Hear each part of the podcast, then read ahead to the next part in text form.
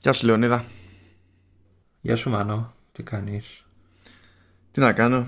Είμαι εδώ για αυτό το, το, τι είναι αυτό το Commando S65 αυτό το πράγμα τέλος πάντων που γράφουμε Τετάρτη 4 Μαρτίου Τσακώνεσαι ακόμα με την τηλεόραση; Έχω πράγματα να δοκιμάσω και να προσπαθήσω ακόμη αλλά λίγο έχει μείνει κοντοζυγώνουν οι μέρες που είναι να τη γυρίσω πίσω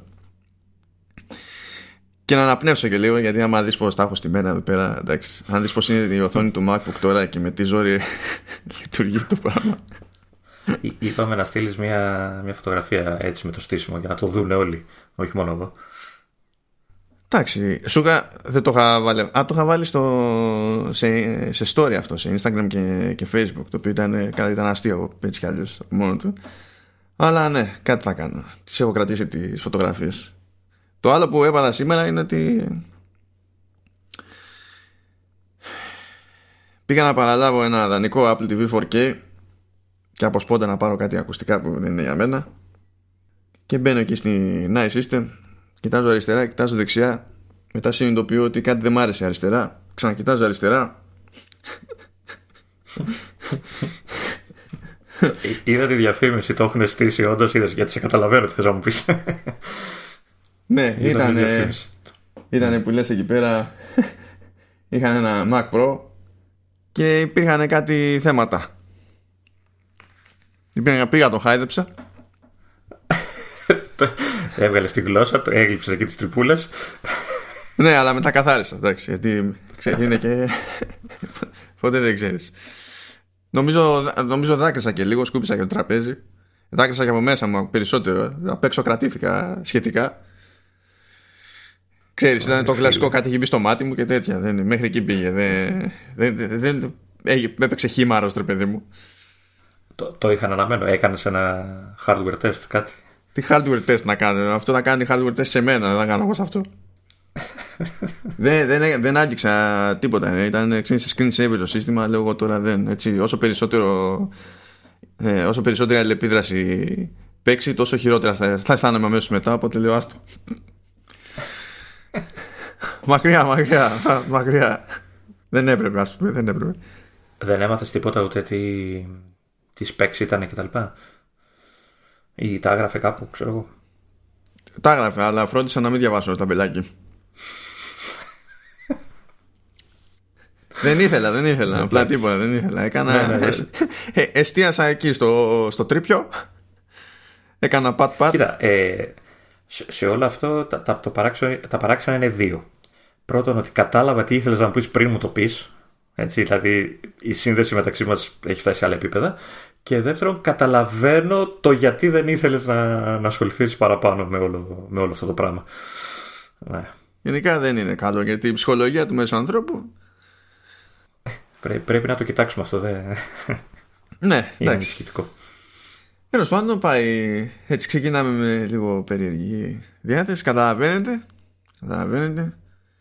Είναι σαν να, σαν να περνάει από μπροστά στο αγαπημένο σου αμάξι το οποίο ξέρεις ότι δεν μπορείς να αγοράσεις ποτέ, ας πούμε. Εντάξει, κάτι, κάτι τέτοιο. Παρόμοιες τιμές στο μεταξύ από ένα σημείο και έπειτα. Σωστό. Αλλά μην ήμουν αποσιόδοξο. Μπορεί κάποτε, κάποια στιγμή να καταφέρεις να. να βρω ένα στα σκουπίδια. ναι, μπορεί να το βρεις σε φωτογραφία, ξέρω εγώ. Ε, εντάξει. Σε ξεκινήσω λίγο ανάποδα να κάνω μια κλεψιά εδώ με το, με το πρόγραμμα γιατί ταιριάζει περισσότερο με το κλίμα okay. Αυτό ε, Φύγει μια συνέντευξη του Ryan Johnson που είναι ο σκηνοθέτης του Knives Out το οποίο είναι καλό by the way okay. ε, ήταν ο σκηνοθέτης και του The Last Jedi το οποίο δεν ήταν καλό by the way απλά, απλά λέμε okay. Ε, και γενικά, αν εξαιρέσεις την εμπλοκή του με, το, με, με Star Wars, του έχω μια συμπάθεια του, του Johnson και στις δουλειές που έχει κάνει προηγουμένως. Και τέλος πάντων, έκανε μια κουβέντα τώρα εκεί πέρα. Δεν, δεν ξέρω πώς έφτασε η συζήτηση εκεί πέρα, αλλά έφτασε η συζήτηση εκεί πέρα. Ήταν σε φάση Α και πούσε, θυμήθηκα και αυτό. Δεν ξέρω αν πρέπει να το πω, αλλά θα το πω. και λέει λοιπόν το άτομο ότι όταν, έχει, όταν παίζει product placement από την Apple σε μια παραγωγή τηλεοπτική και κινηματογραφική ε, η Apple σου λέει ότι δεν σου επιτρέπω να χρησιμοποιεί δικό μου προϊόν ο κακός της υπόθεσης το οποίο λέει, λέει ο Τζόνσον ότι εντάξει λέει, δεν με συμφέρει ούτε εμένα που το λέω διότι ε, την επόμενη φορά που θα κάνω κάτι μυστηρίου τέλος πάντων και εμφανιστεί κάπου, κάπου iPhone θα ξέρετε κατευθείαν λέει ότι δεν είναι ο κακός υπόθεσης. οπότε κάνω χαλάστρα στον εαυτό μου ξέρω κάπως έτσι. Γιατί έχω την εντύπωση ότι, ότι δεν ισχύει απόλυτα αυτό. Δηλαδή εντάξει, από τη μία σκέφτομαι ότι πόσο κάλο έχει σε εταιρεία για να επιβάλλει κάτι τέτοιο. Αλλά έχω την εντύπωση ότι το έχω δει και στα χέρια κακών. Τώρα μπορεί να μου φαίνεται να, να κάνω λάθος. Τώρα πραγματικά ποιος θυμάται. Ποιος θυμάται. Ναι.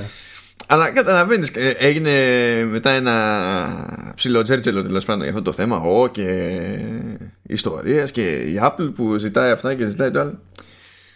Εντάξει. Διαφήμιση κάνει. Product placement είναι, λεφτά δίνει. Θα σου πει, Εγώ θέλω έτσι να είναι. Το από εκεί και πέρα έχει να κάνει με το τι χιούμορ έχει. Που είναι γνωστό ότι σε αυτά τα θέματα δεν έχει χιούμορ. Ε, εντάξει, ναι, οκ. Okay. Το, το καταλαβαίνω, δεν το δέχομαι, το καταλαβαίνω. Αλλά βάζει και τον εαυτό της σε δύσκολη θέση. Δηλαδή, ε, αν σκεφτούμε ότι στις σειρές και στις ταινίες, εγώ που θα δει, θα, στις σειρέ κυρίως με δικές παραγωγές του Apple TV Plus, που από όσο έχω παρατηρήσει δεν υπάρχει άλλη εταιρεία στον κόσμο τεχνολογίας. Όλοι χρησιμοποιούν ε, ναι, ναι, ναι. προϊόντα της Apple κτλ. Εκεί τι θα κάνει, δεν θα βάζει αντι, ανταγωνιστές. Μα, εκεί δεν, κακούς, μα εκεί δεν έχει βάλει λεφτά για product placement. Αυτή είναι η διαφορά. Άμα δεν έχει δώσει λεφτά για product placement. Α, το δεν σου λέει πώς θα το χρησιμοποιήσεις. Σου λέει κάνω τι θες. Εγώ δεν έχω πληρώσει μία και εσύ εμφανίζει προϊόν μου. Α, Win. Εντάξει. Αλλά άμα σου δώσω λεφτά για το placement, δεν θέλω προϊόν μου στα χέρια του κακού. Άρα πριν ξεκινήσουμε να δούμε μια ταινία θα πρέπει να μαθαίνουμε αν η Apple είναι χορηγός επίσημος ή όχι για να ξέρουμε ποιος θα είναι ο δολοφόνος, ας πούμε. Φαντάζεσαι και να πηγαίνεις ε, σε ταινία που δεν έχεις δει καν στο κινηματογράφο και να κόβεις κίνηση με τα τι γίνεται με τα κινητά, ξέρω εγώ, τα MacBook και, και τέτοια και να καταλαβαίνεις ποιο είναι η λέρα και να πετάς κατευθείαν το spoiler και να κερδίσεις στοιχήματα. είναι τραγικός τύπος. Τελείω. Και να μην μπορεί να σε κατηγορήσει κιόλας ο άλλος ότι του πέταξε spoiler, spoiler με τη λογική ότι εσύ το ήξερες, ας πούμε. Και ε, ε, είναι πιο πολύ ποντάρισμα στην πραγματικότητα. Δεν μπορεί να σου πει ότι το ήξερες και μου το είπες για να μου τη σπάσεις. Τη, τη γλιτώνεις δηλαδή. Υπάρχει, υπάρχει άλλο εκεί. Δεν φταίει καν εσύ, φταίει η εταιρεία. Πέρα από αυτό θα ξέρουμε και πότε η Apple τη βγάζει στο τσάμπα. δηλαδή, άμα βλέπεις κάποιον δολοφόνο με iPhone, θα ξέρω ότι δεν έχει πληρώσει διαφήμιση η Apple. Μου, οπότε... ναι, και στις περιπτώσεις που βλέπεις προϊόν που είναι φως φανάρι ότι είναι της Apple, αλλά έχουν φροντίσει να κρύψουν κάπως το, το logo και εκεί δεν έχει πληρώσει. Αλλά τότε εκεί έχει να κάνει και με την πολιτική της εταιρείας. Γιατί υπάρχουν κάποιες εταιρείες που σου λένε ότι αν δεν πληρώσει κάποιο brand, δεν αφήνω να φάνει logo με τίποτα. Δεν με ενδιαφέρει ποιος είναι. Ή πληρώνεις ναι. και φαίνεται το logo, ή δεν πληρώνεις και δεν φαίνεται κανένα logo, άσχετα με το τι χρησιμοποιώ εγώ. Ενώ άλλοι δεν έχουν πρόβλημα. Σου λέει εντάξει, αυτό, φέραμε, αυτά είχαμε πρόχειρα, αυτά χρησιμοποιήσαμε, δεν με νοιάζει όλο το υπόλοιπο. Είναι ανάλογα τώρα με την προσέγγιση. Έτσι λοιπόν, συνεχίσαμε με τις αστείωτε. Πάμε στα λιγότερα αστεία, αλλά μένουμε στις τηλεοπτικές παραγωγές.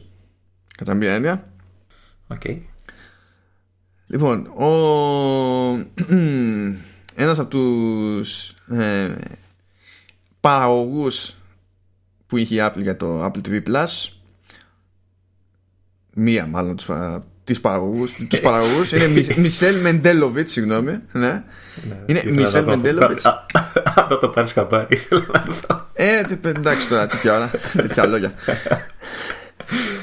ε, μετά από δύο χρόνια τέλος πάντων στην υπηρεσία και αφού ασχολήθηκε περισσότερο με το For All Mankind, Servant και, και Visible αποχωρεί ε, και, και με το Servant από ό,τι βλέπω έχει ασχοληθεί. Το είπα, Λεωνίδα. For all, man... For all mankind είπες, είπες και Servant. Ναι, ναι. Δεν ακούω καλά, πάρε πάλι το μηδέν. ναι, ναι, ακούτε. Ο κουφός. Ε, την κάνει λοιπόν από την Apple και πηγαίνει στην 20th Century. Το ρεπορτάζ εδώ είναι λίγο λάθος που λέει 20th Century Fox, διότι έχει γίνει με το ονομασία σχετικά πρόσφατα τέλος πάντων επειδή πλέον είναι απλά άλλο ένα brand της Disney μετά την εξαγορά που, που έγινε πέρυσι ε, οπότε μας αφήνει τέλος πάντων δεν ξέρουμε ποιος θα καλύψει ακριβώς το, το κενό αλλά τέλος πάντων δεν πρόλαβε να ασχοληθεί και πάρα πολύ. Δεν ξέρω δεν υπάρχει κάποια θεωρία για το γιατί την κάνει γιατί στην τελική μπορεί απλά να της έγινε καλή ε, προσφορά. Ποιο ξέρει. Να, να, ρωτήσω, τι εννοούν επι, επιβλέπει, επέβλεπε μάλλον αυτές δηλαδή τι, ότι, γιατί από όσο ξέρω όλες οι σειρές που ειδικά το Servant είναι από σκηνοθέτη, ξέρεις, ε, με όνομα, ρε παιδί μου, ονομαστό. Ε, τι ακριβώς επέβλεπε, την οργάνωση, το πώς προχώρησε το πρόγραμμα, δηλαδή τι ακριβώς έχεις καταλάβει τι ακριβώς έκανε αυτή; Ε, ναι, μα να σου πω, σε κάθε είδος ε, τέλος πάντων ε, δεν είναι όλοι υπεύθυνοι για όλα τα είδη παραγωγών κάποιοι ναι. αναλαμβάνουν κάποιες έτσι, όχι, δεν είναι ένας για όλους αυτή την, την περίπτωση. Και προφανώς κάποιος αναλαμβάνει και την τελική ευθύνη, ξέρεις, για το δίνω πράσινο φως, δεν δίνω πράσινο φως, ας κάνουμε πιλότο, ας μας μην κάνουμε πιλότο και τέτοια πράγματα. Μπλέκει με το πιο, πιο πολύ με το κομμάτι της παραγωγής παραγωγής. Και έτσι κι αλλιώς δεν είναι μόνο ο σκηνοθέτης. Δηλαδή λες εσύ τώρα πούμε για το σκηνοθέτη, εντάξει, αλλά ειδικά στο τηλεοπτικό τοπίο ο πιο τέλος πάντων σημαντικός για την οργάνωση για να λειτουργήσουν όλα ξέρω εγώ, σε κάθε show είναι ο λεγόμενος showrunner. Αλλά και αυτός είχε κάποιον άλλον πάνω από το κεφάλι του. Γιατί κάποιος διαλέγει τον showrunner. Με κάποιο σκεπτικό το, το κάνει αυτό το πράγμα. Okay. Όχι, ρωτάω γιατί δεν, δεν ξέρω πόσο σημαντική είναι μια τέτοια θέση, ρε παιδί μου. Δηλαδή, αν θα είναι δύσκολο να καλυφθεί το κενό που αφήνει πίσω. Είναι αυτό σημαντική. Δεν... Σκέψου, σκέψου, ας πούμε, ότι ξεκινώντας την όλη προσπάθεια με Apple TV Plus ή Apple το πρώτο πράγμα που έκανε ε, ήταν να πάρει δύο, δύο άτομα που στην ουσία έτρεχαν παραγωγές για το τηλεοπτικό τμήμα του Sony. Από εκεί ξεκινάει όλο. Δηλαδή ξεκινάς με αυτούς και αυτοί στείλουν όλο το υπόλοιπο. Μάλιστα. Κάπως έτσι πηγαίνει. Okay. Τώρα θα δούμε πώ θα καλυφθεί το κενό. Μπορεί να μην καλυφθεί το κενό, ποιος ξέρει πώς θα τα χωρίσουν εκεί πέρα τα τσανάκια τους. Αλλά τέλος πάντων είχαμε μια αποχώρηση. Πέρα από μια αποχώρηση, έχουμε και μια καινούργια παραγωγή που ε, ανέλαβε η Apple για το Apple TV Plus που στην ουσία βασίζεται σε, σε podcast. Okay στην ουσία να μεταφερθεί στη τηλεόραση ας το πούμε έτσι το ε, όχι αυτό που να μεταφερθεί στη τηλεόραση. Ούτε είμαστε είμαστε 10 επίπεδα κάτω από Beavis and Butthead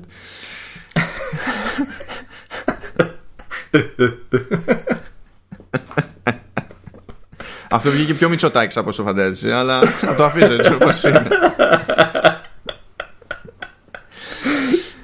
Ε, στην ουσία λοιπόν είναι ε, ή, τέλος πάντων το podcast λέγεται We Crust The Rise and Fall of WeWork το οποίο μου φαίνεται πάντα αστείο αλλά δεν φταίνει αυτή γιατί είναι και, η, και το όνομα της εταιρείας τέτοιο. Και τέλος πάντων έχει να κάνει με τη δημιουργία την άνοδο και σχεδόν την κατάρρευση της εταιρείας WeWork ε, που μου αρέσει και η, που είναι θυγατρική της The Work Company Πώς λέγεται η εταιρεία σου, The Work.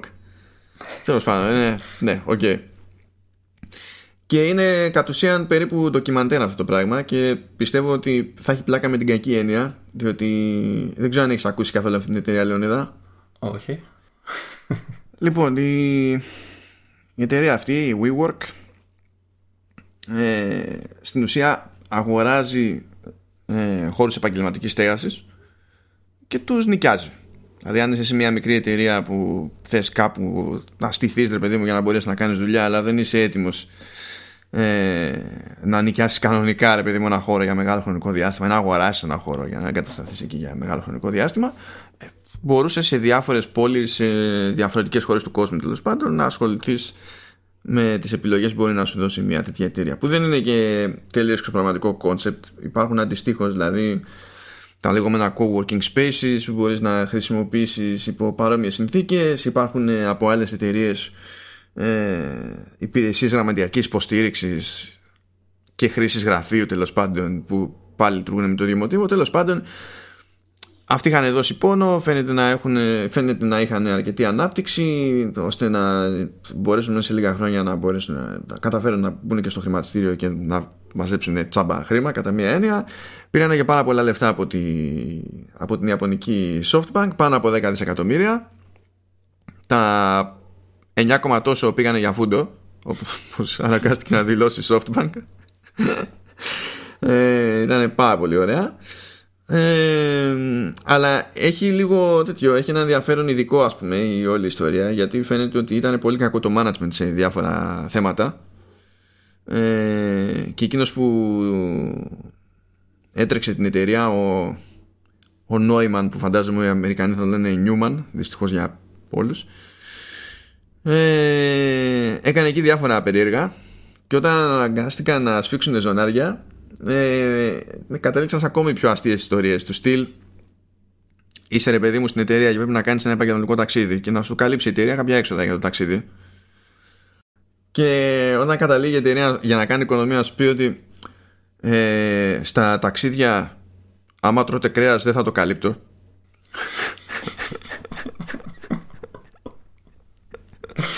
Ξέρεις, δηλαδή, όταν, όταν έχεις πάρει από έναν από τους επενδυτές σου πάνω από 9 δισεκατομμύρια και καταφέρνεις και φτάνεις σε αυτό το level άμα έχει κρέας δεν το καλύπτω. Ναι, καταλαβαίνεις. Οπότε θα έχει περισσότερο ενδιαφέρον και περισσότερη πλάκα για τους λάθος λόγους βέβαια από ό,τι φαντάζεται κανένας σαν έτσι μίνι σειρά που ταυτόχρονα είναι ντοκιμαντέρ κυρίως που βασίζεται σε podcast που που που γιατί η ιστορία ίδια αυτής της εταιρείας είναι κούκου σαν, σαν κατάσταση. Δηλαδή όταν έρθει η ώρα θα το δω σίγουρα. Ε, Εμένα δεν δε φαίνεται να με ενδιαφέρει. Δεν νομίζω να με αγγίξει αυτό το θέμα. Σωμά, ε, εγώ τις λατρεύω αυτές τις ιστορίες. Ναι ε, το, το, το, καλύτερο απ' όλα είναι ότι μάλλον βρέθηκε ο τίτλος του επεισοδίου. Για πες. Εγώ, εγώ το κρέας δεν το καλύπτω. Η άμα φας κρέας εγώ δεν το καλύπτω. Είναι νομίζω ο τίτλος του επεισοδίου. Τουλάχιστον ο ένας δεν ξέρω μέχρι τέλος τι θα, τι θα συμβεί. Θα δούμε ναι Θα δούμε. Ε, Πάνε λοιπόν, δεν είχαμε άλλες συγκλονιστικότερε εξελίξεις υπηρεσίες. Εγώ, εγώ έλεγα θα μου έχεις αντί για, τη, για το WeWork και τα λοιπά, θα μου έχεις τα πρώτα στοιχεία για, το, για την καινούργια σειρά του, του Spielberg, η οποία νομίζω βγαίνει αυτές τις μέρες. Δεν έχω προλάβει βέβαια να δω κάτι. Ποια πρώτα στοιχεία, ποιο το... Νομίζω είδα ένα άρθρο που έλεγε ότι τα πρώτα review είναι. Ε, αλλά δεν πρόλαβα να, να το διαβάσω να δω τι λένε. Α, εντάξει, κοίτα. Πιο πολύ κοιτάζω με τα, με τα νέα που ανακοινώνονται, παιδί μου, συνήθως γι' αυτό. Αν, αν καθίσουμε να μπλέξουμε και με το τι γίνεται με πρώτες εντυπώσεις σε κάθε περίπτωση και πότε κυκλοφορούν, θέλουμε άλλο, άλλο podcast. Άλλο, άλλο podcast, ναι. αυτό εδώ κοιτάζουμε το πιο business. Το, το, τη, τη, μεριά. Ε, εντάξει, λοιπόν. Πιστή σε αυτό το πνεύμα λοιπόν της business πάμε στο Apple Arcade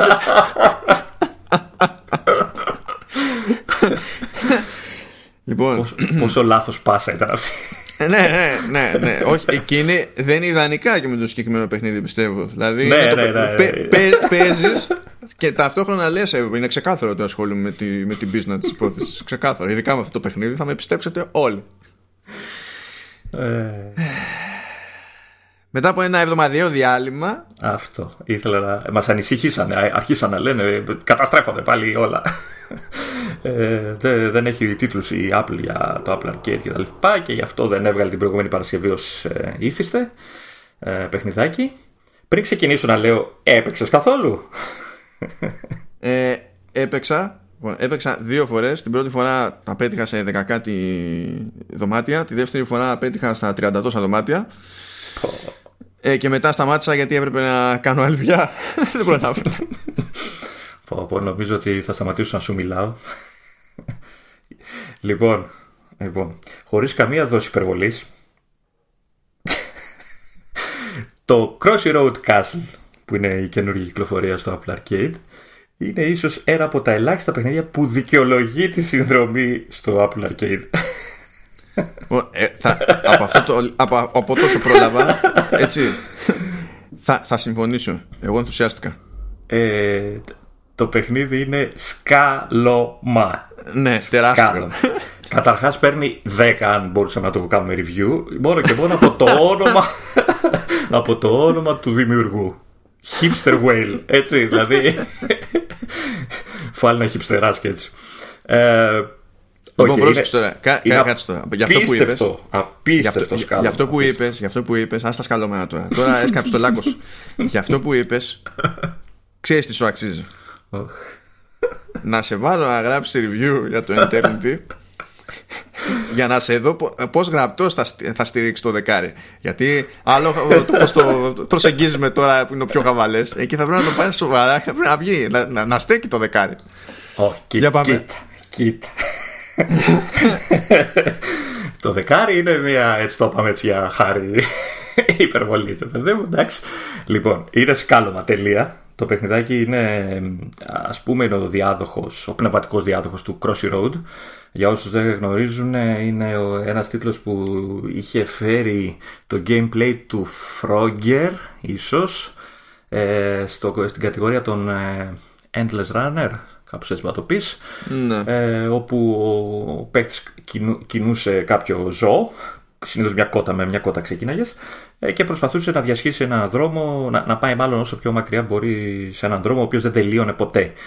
Ε, την ίδια λογική τη φέρνουν πλέον στο Crossy Road Castle, αλλά αυτή τη φορά αντί για Endless Runner και Frogger έχουμε Endless Platformer.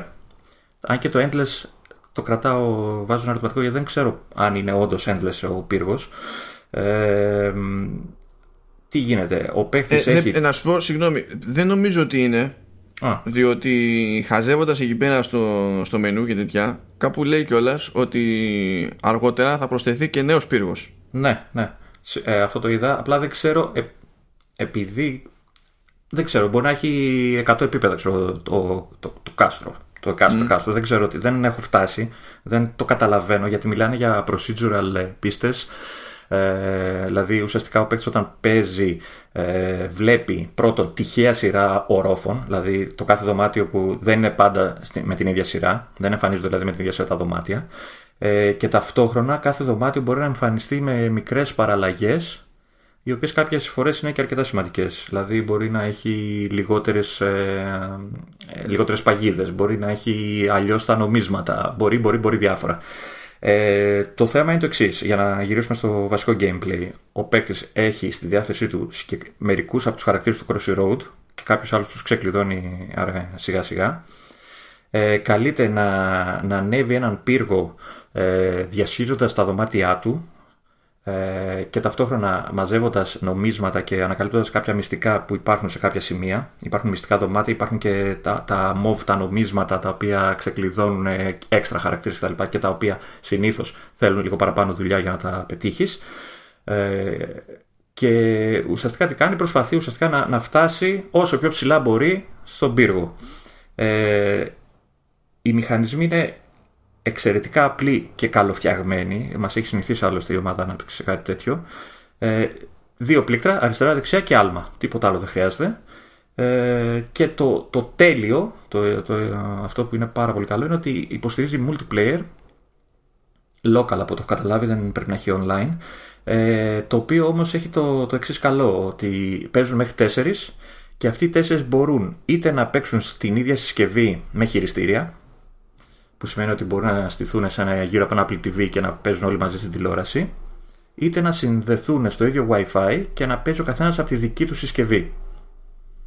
Ε, στη δεύτερη περίπτωση ε, ελευθερώνεται και λίγο μάλλον σταματάει το πρόβλημα τέτοιου είδους multiplayer τίτλων ε, που συνήθως ο ένας παίκτης πάει πιο μπροστά και ο άλλος ξέρεις, περιμένει τον πίσω που έχει μείνει, που έχει μείνει πίσω μάλλον τον, τον παίκτη, ξέρεις, γιατί περιμένει να γυρίσει η κάμερα να, να τους φέρει όλους στο ίδιο σημείο. Ο καθένας όταν παίζει στη δικιά του συσκευή είναι η κάμερα του είναι αυτόνομη, ο καθένας παίζει εκεί που είναι και τα λοιπά, δεν, δεν απασχολεί τον, δεν τον εμποδίζει. Ε, γίνεται ένας ψηλός χαμός. Βέβαια, έχω, έχω καταφέρει να παίξω μέχρι με, με άλλον έναν, δεν έχω παίξει με τέσσερις. Ε, αυτό που Αξίζει να σημειωθεί είναι ότι το multiplayer δεν είναι ανταγωνιστικό, είναι συνεργατικό, ε, που σημαίνει ότι ό,τι νομίσματα μυστικά και δεν ξέρω εγώ τι μαζέψει ο οποιοδήποτε της ομάδας τα παίρνουν όλοι. Α, γι' αυτό πίστηκε δεύτερος άνθρωπος να παίξει μαζί σου. δεν ε, ξέρετε γιατί γελάει, δεν ξέρετε γιατί γελάει. Αλλά σχετίζεται με ένα Gamecube και 4 Game Boy Advance. και έναν Λεωνίδα, όχι της καρδιάς μας.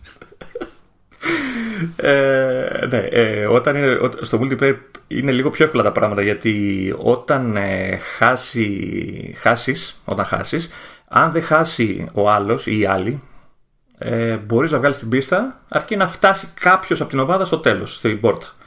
Οπότε ουσιαστικά είναι πιο εύκολο να προχωρήσεις. Ε, έχει ένα boss ανά 30 πίστες.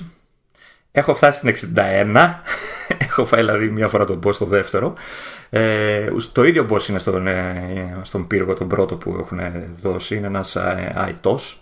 Ε, Απλά έχει παραλλαγή. Δηλαδή την πρώτη φορά ε, είναι, επιτίθεται με συγκεκριμένο τρόπο. Τη δεύτερη φορά είναι σαφώς πιο δύσκολες οι επιθέσεις του και ούτω καθεξής. Ε, και ε, ξαναγυρνάμε στο προκείμενο. Ε, είναι απόλυτο, απόλυτο σκάλωμα. Απόλυτο. Και κυρίως, πέρα από το όνομα που έλεγα, 10 και για το κακάρισμα της κότας ενώ κινείται. το sound effect είναι απόλυτο. Είναι, όχι, είναι, είναι τρελό σκάλωμα. Όχι, ένα αλήθεια τρελό σκάλωμα.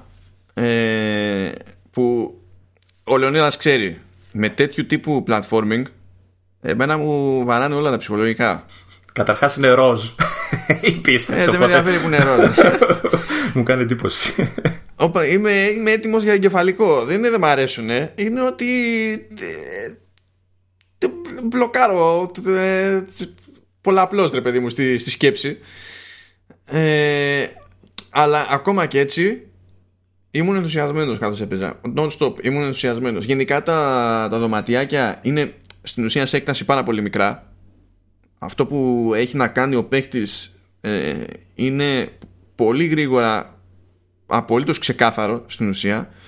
Ε, τη, στα περισσότερα δωμάτια που μου τύχαν εμένα ε, η διαδρομή η σωστή ήταν μία. Σε κάποιες περιπτώσεις βέβαια υπάρχει και εναλλακτική διαδρομή μικρές αποκλήσεις μέσα στο ίδιο δωμάτιο με τη λογική ότι πρέπει να κινηθεί κάποιος λίγο αλλιώς για να καταφέρει να πιάσει πέρα από τα κανονικά νομίσματα και τα άλλα που νομίζω γράφουν τι πάνω, κάτι γράφουν. αυτά είναι τα, τα move τα νομίσματα που σου έλεγα. Ναι, ε, ναι.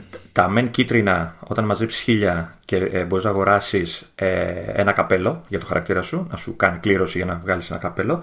Τα move, όταν μαζέψεις ε, 100, ε, σου ξεκλειδώνουν χαρακτήρα.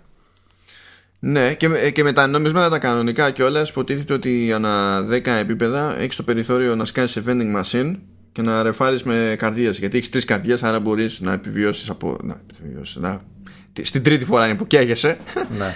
ναι ε, εντάξει, οπότε σε αυτή τη φάση ξέρεις, πρέπει λίγο να ζυγιάσεις και να ξέρεις περίπου τις ικανότητές σου. Δηλαδή, αν, αν έχεις χάσει δύο καρδιές ε, και ξέρεις, έχεις φτάσει στη δεκάδα και πας να συνεχίσεις, να ξέρεις ότι ότι δεν έχεις ε, άλλη ευκαιρία για τις επόμενες δεκαπίστες και ότι πρέπει να είσαι πολύ μάγκας, ρε παιδί μου, για να ρισκάρεις να μην χαλάσεις τα λεφτά σου. Ε, να πω εδώ, ε, δεν ξέρω πόσο θα γίνει κατανοητός στους ε, ε, τηλεθεατές. Στους ακροατές. στους ακροατές μας. Ε, γι' αυτό είπες πριν για μένα και για παλιότερο παιχνίδι και... Α, στο, στο λέω από τώρα δεν θα γίνει αντίληπτο αποκλείεται. Μόνο άμα το ζήσει κάποιος αντιλαμβάνεται το, το βάθος ε, εντάξει, παίζαμε, for, παίζαμε της που κρύβεις μέσα σου Παίζαμε four swords, ήταν ένας διάδρομος, μια γέφυρα, ήταν στενή και στο βάθος είχε θησαυρό, γύρω-γύρω κενό. Και αποφάσισα να μην φτάσει κανείς από τους συμπαίκτες μου στο θησαυρό για τον πάρω εγώ. Εντάξει, λεπτομέρειες. Όχι, δεν είναι αυτή η λεπτομέρεια. Η λεπτομέρεια είναι ότι φρόντισες να μας φουντάρεις όλους και μετά στο τέλος του επίπεδου που καλό η Nintendo σε άφηνε να ψηφίσεις ποιος ήταν ο MVP του, του επίπεδου, πιο χρήσιμος τέλος πάντων, τραβάγες και ζόρι που δεν σε βγάζαμε πρώτο. Είναι κλασική περίπτωση adding insult to injury, ας πούμε. Δεν μπορείς να πεις ότι αφού έκανα εγώ την παγαποντιά μου, άσε, μη μιλάω. Μη μιλάω, άσε. Όχι, θέλεις εκεί να ζητήσεις τα ρέστα. Να σου πω λοιπόν ότι άλλος άθελά του πήρε το αίμα του πίσω για εκείνες τις καταστάσεις. Καθώς ε, παίζοντας multiplayer με το, με το γιο μου ε, Παίζαμε τέλος πάντων Φτάναμε, κερδίζαμε πίστες Φτάναμε στη δεκάδα, είχαμε χάσει κανένα δύο καρδιές Του έλεγα περίμενα θα αγοράσουμε καρδιές κτλ Πάταγα το κουμπί, πλήρωνα λεφτά πέραμε την καρδιά, συνεχίζαμε. Παίξαμε 2, 3, 4, 5 παιχνίδια σερή. Κάποια στιγμή πάω να πάρω καρδιά και τον έβλεπα που γέλαγε. Του λέω τι γίνεται, γιατί ε, μου λέει πρέπει απλά να σου πω ότι όταν αγοράζεις καρδιές, ε, ενώ τα νομίσματα που παίρνεις και κερδίζεις στις πίστες είναι κοινά, δηλαδή όταν τα, αγορά, τα παίρνω εγώ, τα παίρνει και αυτός, όταν πληρώνεις για καρδιές, πληρώνεις μόνο εσύ. και με άφηνε να χαλάω τα λεφτά μου για να παίρνω καρδιές και για τους δύο, γιατί έπαιρνε την καρδιά είναι κοινή πάλι. Δεν δε, δε, δε καταλαβαίνω, δεν είναι αυτό έτσι κι αλλιώς η καθημερινότητά σου. ναι. ναι. Και μετά του είπα θα το μοιράσουμε γιατί θα σε αποκληρώσω. ναι. Χαίρομαι, χαίρομαι. Χαίρομαι. Γιατί μπορεί να παίρνει καιρό η αποκατάσταση της δικαιοσύνης, αλλά υπάρχει πάντα τρόπος.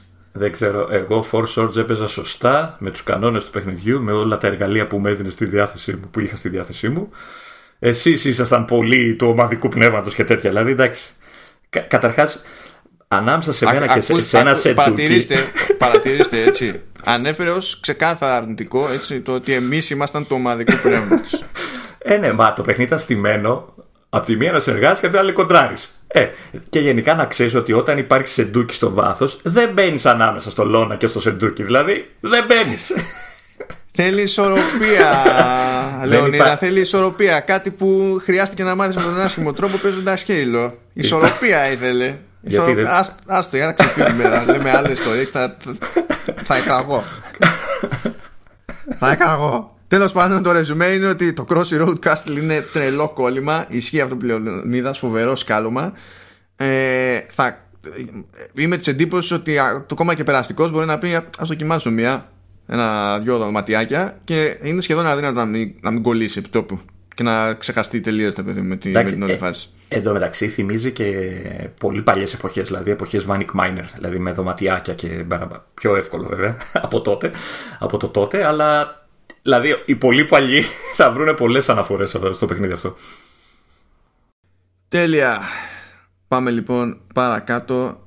Έχω να βγάλω κάτι ψηλά που τα έχω αφήσει εκτός λίστας ακριβώς επειδή θέλω να είναι τόσο ψηλά.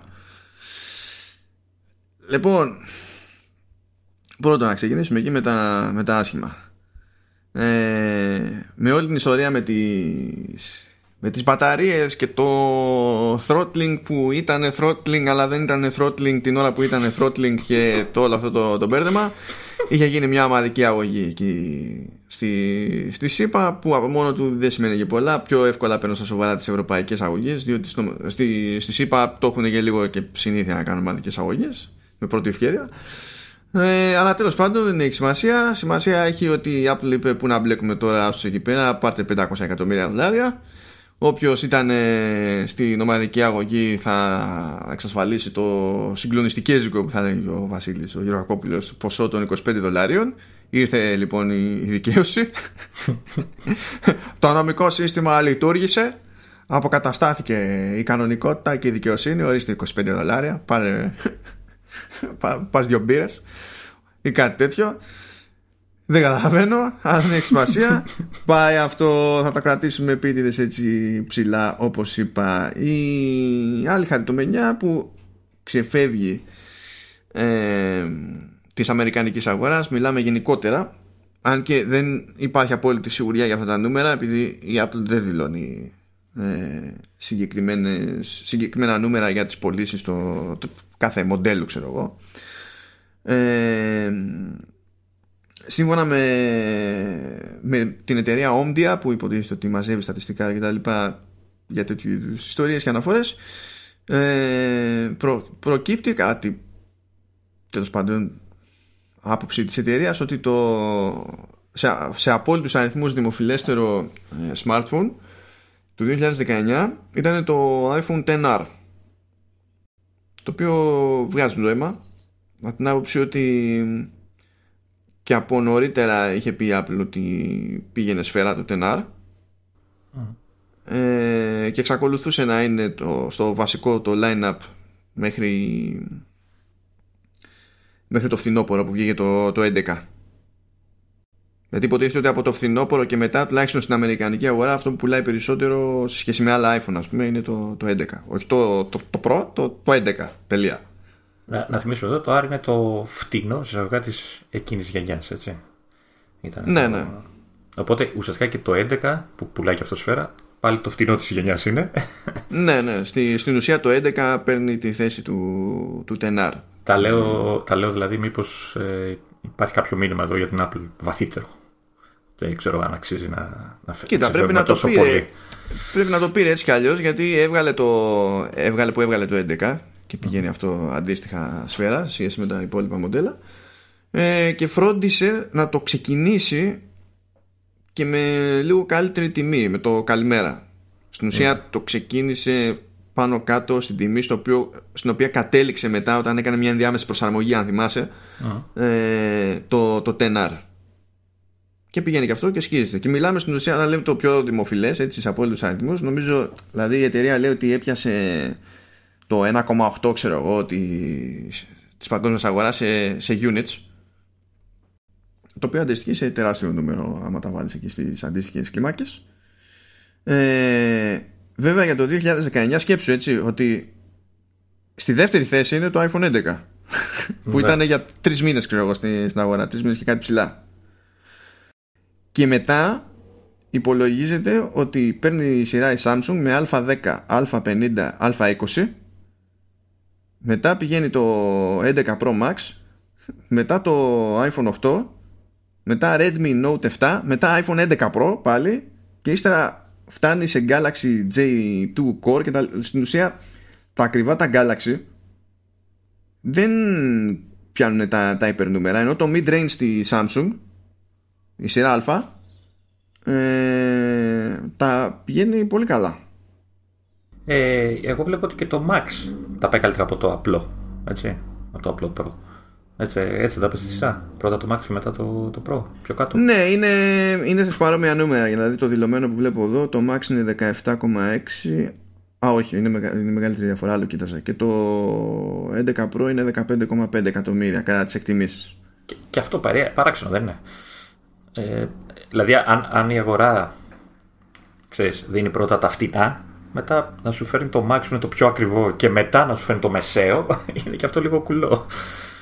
Εντάξει. Ναι. Τι να σου πω. Ξέρω εγώ.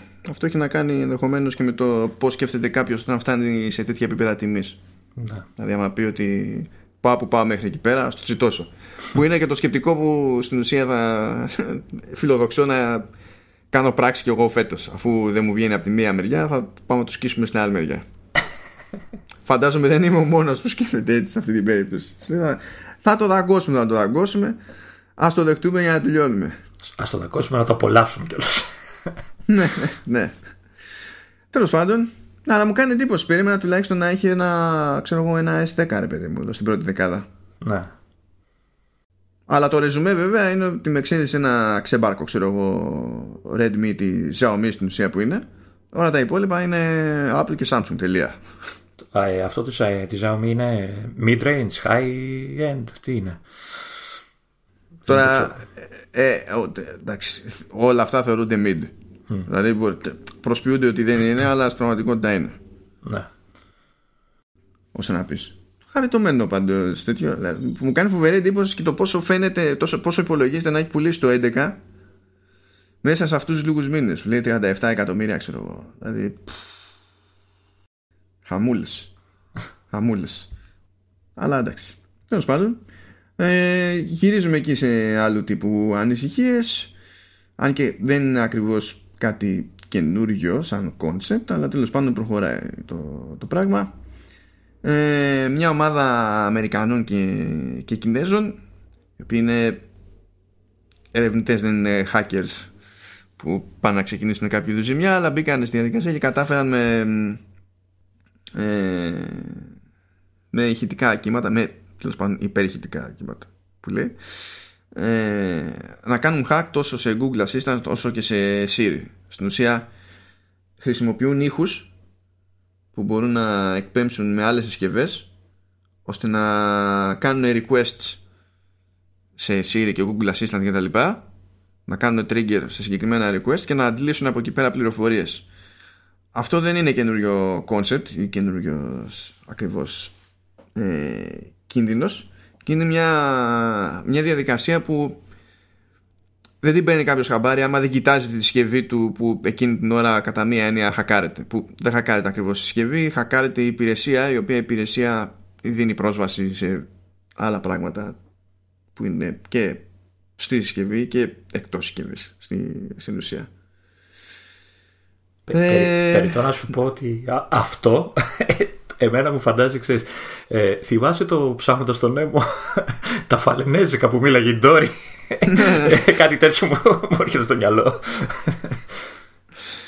Ναι, αυτό είναι λίγο τέλος πάντων είναι λίγο περίεργο. Όπως είπα, δεν είναι, δεν είναι πρωτότυπο concept.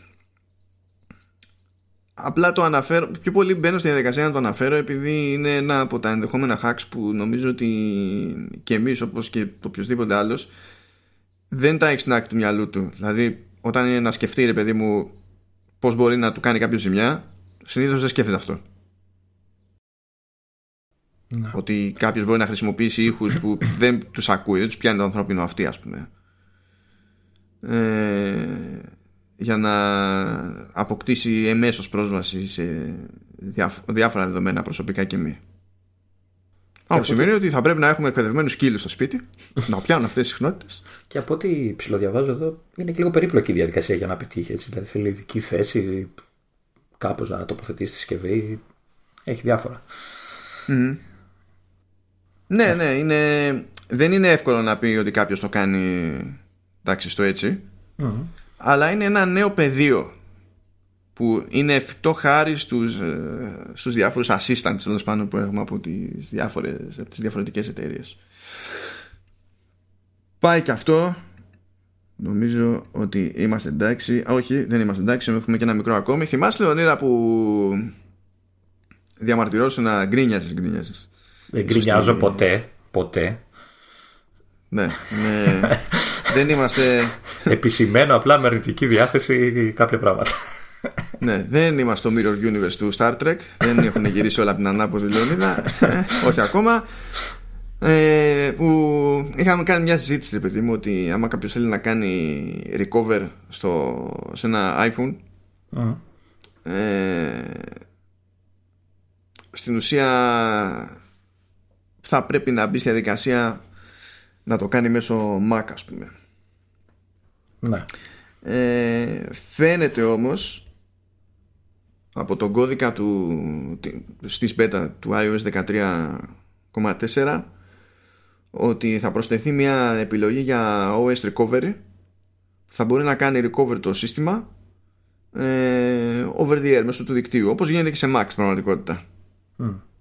όπου μπορεί να, μπορείς να ξεκινήσεις το σύστημα τώρα τι ισχύει σε Mac μπορείς να ξεκινήσεις κάποιος το σύστημα σε, στο λεγόμενο ας πούμε περίπου safe mode που δεν είναι αυτό ακριβώς. Ε, είναι ένα recovery mode που δίνει πάρα πολλές συγκεκριμένες επιλογές.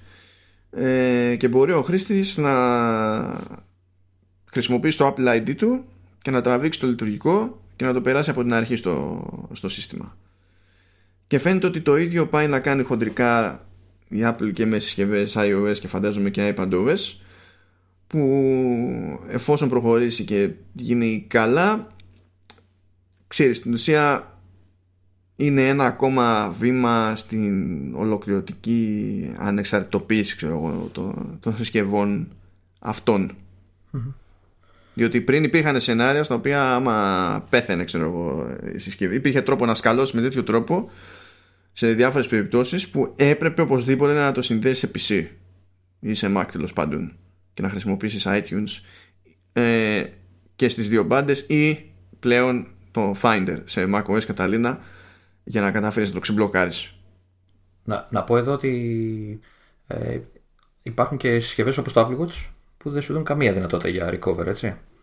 Δεν έχουν καμία... Δηλαδή αν, κάνει brick το, το ρολόι, ε, ο, μόνος, ο μόνος τρόπος είναι να το πας νομίζω σε service. Δεν νομίζω ότι έχεις τρόπο να το φτιάξεις μόνος σου. Ναι, εντάξει, το WatchOS γενικά είναι λίγο πιο σφιχτό σε όλα αυτά τα, τα θέματα. Ακόμη, φαντάζομαι.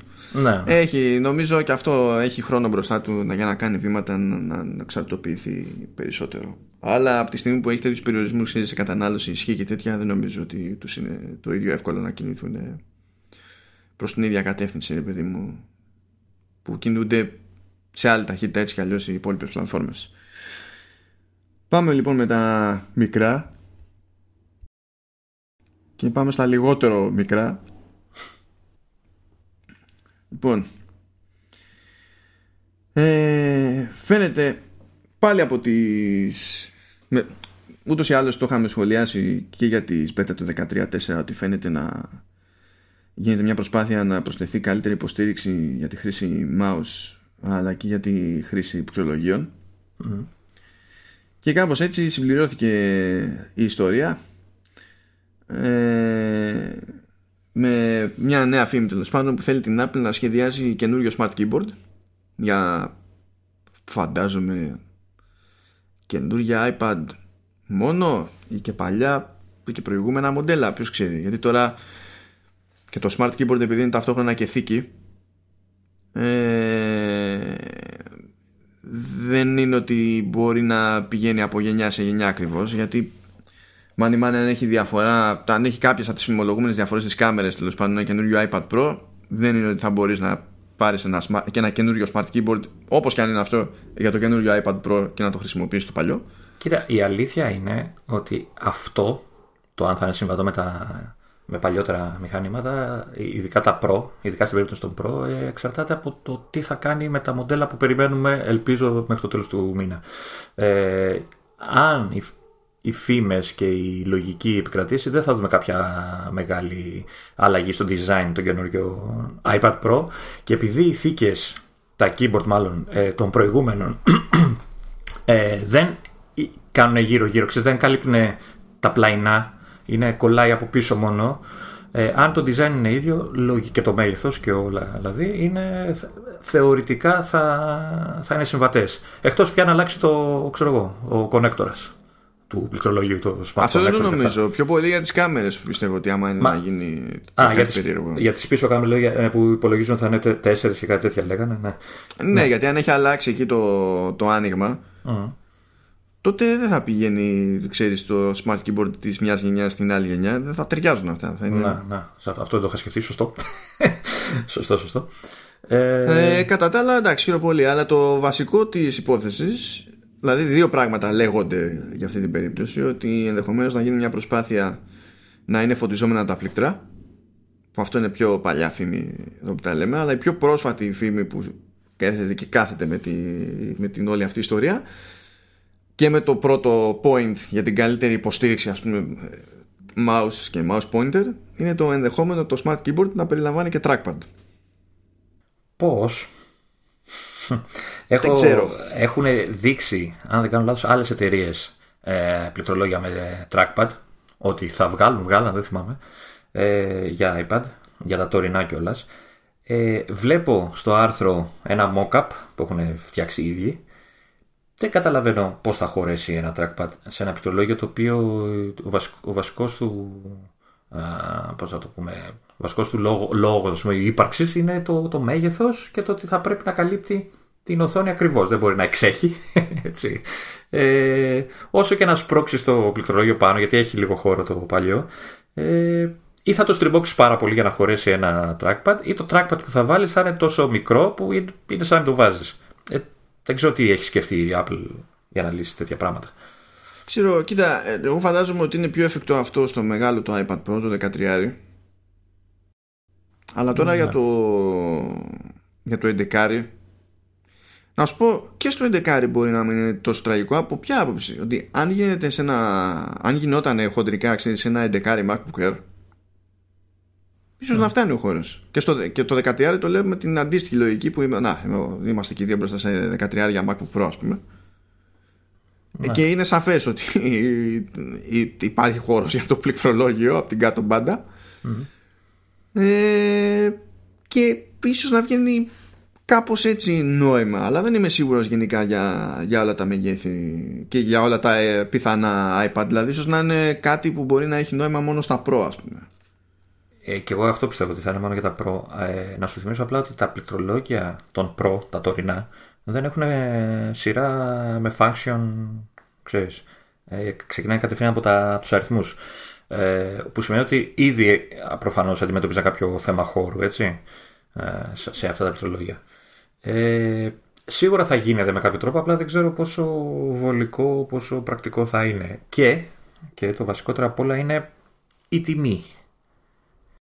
Μα πήγε στην τιμή. Ε. Δεν, δεν τον ενδιαφέρει καθόλου αν έχει νόημα ξέρω εγώ, να έχει trackpad στο iPad. Όχι, έχει, έχει νόημα. Δεν, δεν το συζητάω από τη στιγμή που έχουν βάλει την λειτουργία για το mouse.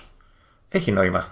Για κάποιον που θέλει να το δουλέψει έτσι στο μηχάνημα, έχει νόημα. Από το να κουβαλάει ξεχωριστό ποντίκι κτλ. α έχει τουλάχιστον ένα trackpad. Σε φάση δηλαδή που ξέρει ότι ή θα, του κάτσει κάποια δουλειά έξω και δεν ήταν προετοιμασμένος να έχει και ποντίκι μαζί του, είναι μια καλή ναι. λύση. Οκ. Okay. Ε, ε, ε, ξαναγυρνάω στην τιμή γιατί, γιατί τα πληκτρολόγια τα συγκεκριμένα τα που τρέχουν αυτή τη στιγμή στην αγορά ναι. είναι θεοπανάκριβα, έτσι. Έχουν 2 ναι, ναι, και 2,5 ναι. εκατοστάρικα. Ναι, και αν, και αν ε, παίζει η σκέψη που κάναμε ότι θα, βγει μόνο, θα βγουν μόνο για τα Pro, ξέρεις τι θα γίνει. Θα τα πούνε Smart Keyboard Pro, τέλος. Pro, ναι. Ένα ε, εκατοστάρικο παραπάνω, τελειώσαμε. Εγώ, διάβα, εγώ διάβασα ότι μπορεί να, να παίξει και σαν μεμονωμένο μοντέλο. Δηλαδή να, να βγουν ε, πληκτρολόγια όπως τώρα, χωρίς trackpad, και Pro με trackpad. Ε, Οπότε ε, καταλαβαίνεις ναι. ότι. ότι... Το ίδιο λέμε. ναι, αλλά καταλαβαίνεις ότι αν το, το 2,5 για το 13, γιατί συνήθως αυτοί που παίρνουν το 13 ε, ασχολούνται να πάρουν και πληκτρολόγια κτλ. Αν είναι να δώσεις 2,5 εκατοστάρια για, χωρί, για πληκτρολόγιο χωρίς trackpad, πόσα πρέπει να δώσεις για trackpad σε τιμές Apple; Θα μπει ένα εκατοστάρικο πάνω και μείωσε το. Τόσο απλά. When in doubt, συν 100. δηλαδή, δηλαδή θα πληρώσω ένα iPad mini σε μορφή πληκτρολογίου όμως, έτσι. Ή Apple Watch, ξέρω εγώ. Εντάξει. Ναι. Ε, κάπως πρέπει να Γιατί θα σου πει, άμα αγόρασες ένα iPad mini, θα μπορείς να το κάνεις πληκτρολόγιο και trackpad για το iPad Pro. Όχι. Άρα. Θα μπορεί να σου πούνε κιόλας, Α, είναι και φωτιζόμενο πια. Α, τα λαμπάκια κοστίζουν. Ναι. Καλά, κοίτα, επειδή αυτά είναι, είναι butterfly keyboards έτσι κι αλλιώς. Ε, και για να αν πούμε ότι τα φωτίζουν στα σοβαρά και ακολουθήσουν την οδό που χρησιμοποιούν πλέον γενικότερα και στα πληκτρολογιά τους και, το, και, και τα καινούρια που είναι με scissors αλλά και τα butterfly που έχουν τόσο καιρό ε, θέλει κάθε πλήκτρο δικό του LED ε, με το που το κάνεις αυτό προφανώς ανεβαίνει την, ό,τι και να κάνεις. Δεν σωζόμαστε από πουθενά έτσι. Ναι ε, εντάξει. Πάντως εγώ πιο πολύ ψάχνομαι για το πώς έχει νόημα να υλοποιηθεί αυτό το πράγμα σε, σε iPadOS διότι δεν θεωρώ λογικό να αλλάξει να έρθουν τα πάνω κάτω στο λειτουργικό στο εξήρες να είναι κομμένο και ραμμένο για, για pointer ε, έτσι και αλλιώς από τη στιγμή που ε, από το 2013 έχει μπει το υποστήριξη για mouse ε, το λειτουργικό δουλεύει και με mouse. Δηλαδή, άμα συνδέσεις ναι, mouse. Ναι, αυτό δεν σημαίνει ότι είναι σχεδιασμένο. Όχι, δεν είναι. Ε, η, η, θεωρία λέει, ή μάλλον η, φιλοσοφία είναι ότι, ότι θα το χρησιμοποιείς εντός εφαρμογών. Δεν θα το χρησιμοποιήσεις γενικά για, το, για να κινηθείς στο iOS. Ε, έτσι νομίζω εγώ. Δηλαδή, όταν θες να είσαι στο editor που γράφεις, όταν θες να, δεν ξέρω τι, να σχεδιάσεις, εκεί. Τα υπόλοιπα θα εξακολουθεί το, το βασικό σου χειριστήριο να είναι το χέρι σου. Ναι, εγώ θα ήθελα να δω κάποια πράγματα συγκεκριμένα ώστε να μου δίνει ένα, ένα συγκριτικό πλεονέκτημα που να συνδέεται περισσότερο με το ότι έχω ένα τέτοιο πράγμα μπροστά μου ας πούμε και λιγότερο με το ότι υπάρχει pointer που pointer δεν είναι οικουμενικά χρήσιμο πράγμα σε ένα λειτουργικό που είναι σχεδιασμένο έτσι, που δεν έχει νόημα να ανασχεδιαστεί και πλήρως ώστε να βολεύει το pointer, διότι υποτίθεται ότι και πάλι έχεις μια συσκευή που κάποια στιγμή πρέπει να την κρατήσεις στα χέρια σου και πρέπει να μην σου βγάζει την πίστη να την κρατάς στα χέρια σου. Ε, είναι άλλο το να προσθέτεις κάτι ως εναλλακτικό τρόπο ελέγχου και άλλο να το σχεδιάζεις για αυτό το πράγμα. Αυτό που, που θα ήθελα εγώ είναι ακόμη καλύτερη υποστήριξη γενικά για keyboard shortcuts. Να έχει πράγματα που να είναι πιο system wide όπως είναι και σε, και σε Mac με global τέλος πάντων shortcuts για διάφορα πράγματα ώστε να μπορείς να κάνεις περισσότερα πράγματα με το πληκτρολόγιο πριν χρειάζεται να βάλεις χέρι στην, στην οθόνη. Εφόσον κάνεις κέφι να τα κάνεις με το πληκτρολόγιο. Το λέω περισσότερο από την άποψη ότι με το να υποστηριχθούν τέτοιου είδου keyboard shortcuts τέλος πάντων που να είναι πιο global που λένε και να πιάνουν σε οποιοδήποτε σημείο του συστήματος και κάτι τέτοια πράγματα ε, δεν χρειάζεται κάποια αλλαγή στο λειτουργικό σύστημα που να εμποδίζει κάποιον όταν θα, δεν θα χρησιμοποιεί πληκτρολόγιο και θα έχει το, το iPad στο χέρι. Δηλαδή είναι μια αλλαγή που γίνεται ανέμακτα έτσι όπως την αντιλαμβάνομαι εγώ τέλος πάντων. Έχω την εντύπωση πάντως ότι κινούνται προς αυτή την κατεύθυνση ήδη. Δηλαδή με κάθε update ε, ή μάλλον όχι μόνο με update αλλά γενικά ακούω ότι ε, προσθέτουν συνέχεια shortcuts. Ε, απλά δεν ξέρω αν πηγαίνουν προς τα εκεί που το θες εσύ που το έχεις σκεφτεί δηλαδή σε τέτοιο βάθος ή ξέρεις ακόμα το, το, το πάνε λαού λαού ας πούμε. Αυτό δεν ξέρω. Ναι, δεν ξέρω, θα δούμε τι, τι θα γίνει. Ε, πάντως θα ήθελα και κάτι που αυτό έχει να κάνει όχι τόσο με το βιντεολόγιο αλλά με το trackpad. Ακριβώς με το σκεπτικό τέλος πάντων ότι ο Κέρσονα σε κάποιες περιπτώσεις έχει περισσότερο νόημα και σε κάποιες άλλες περιπτώσεις δεν έχει συγκλονιστικό νόημα δεδομένων των χαρακτηριστικών του λειτουργικού σε γενικές γράμμε. Ε, νομίζω ότι αυτό που θα έπιανε πολύ εύκολα τόπο ε, θα ήταν ε, χειρονομίες ναι, όπως, ναι, ναι, όπως, παίζουν και στο, όπως παίζουν και στα MacBooks παιδί μου καλά και στο Magic Trackpad άμα το χρησιμοποιεί κάποιος σε desktop για θέματα mission control, expose την αλλαγή από space σε space και τέτοια πράγματα που εκεί νομίζω ότι θα ήταν και η ευκολότερη οδός σε τέτοια περίπτωση ακόμη και σε σχέση με, με αφή εφόσον έχεις πει ότι στείνομαι μπροστά και έχω και ένα πληκτρολόγιο και πάει λέγοντας. Ναι, αυτό το θέλω και εγώ εσύ. Νομίζω θα το κάνει. Δηλαδή, άμα μπει στη διαδικασία για trackpad, δεν νομίζω να το αφήσει χωρίς ε, χειρονομίες. Τώρα, τι θα είναι αυτές οι τι θα ακριβώς θα κάνουν, αν θα μπορείς να τις κάνεις, ε, να τις προσαρμόσεις. Αυτά δεν ξέρω αν θα, θα τα κάνει τουλάχιστον σε πρώτη φάση. Δεν ξέρω κι εγώ. Αλλά αυτό θα με ενδιαφέρει. Αυτό πραγματικά θα, θα με ενδιαφέρει. Δηλαδή, τι, πραγματικά, άμα είναι να δώσεις τόσο χώρο σε trackpad και να στριμώξεις κάπως τα πράγματα κτλ.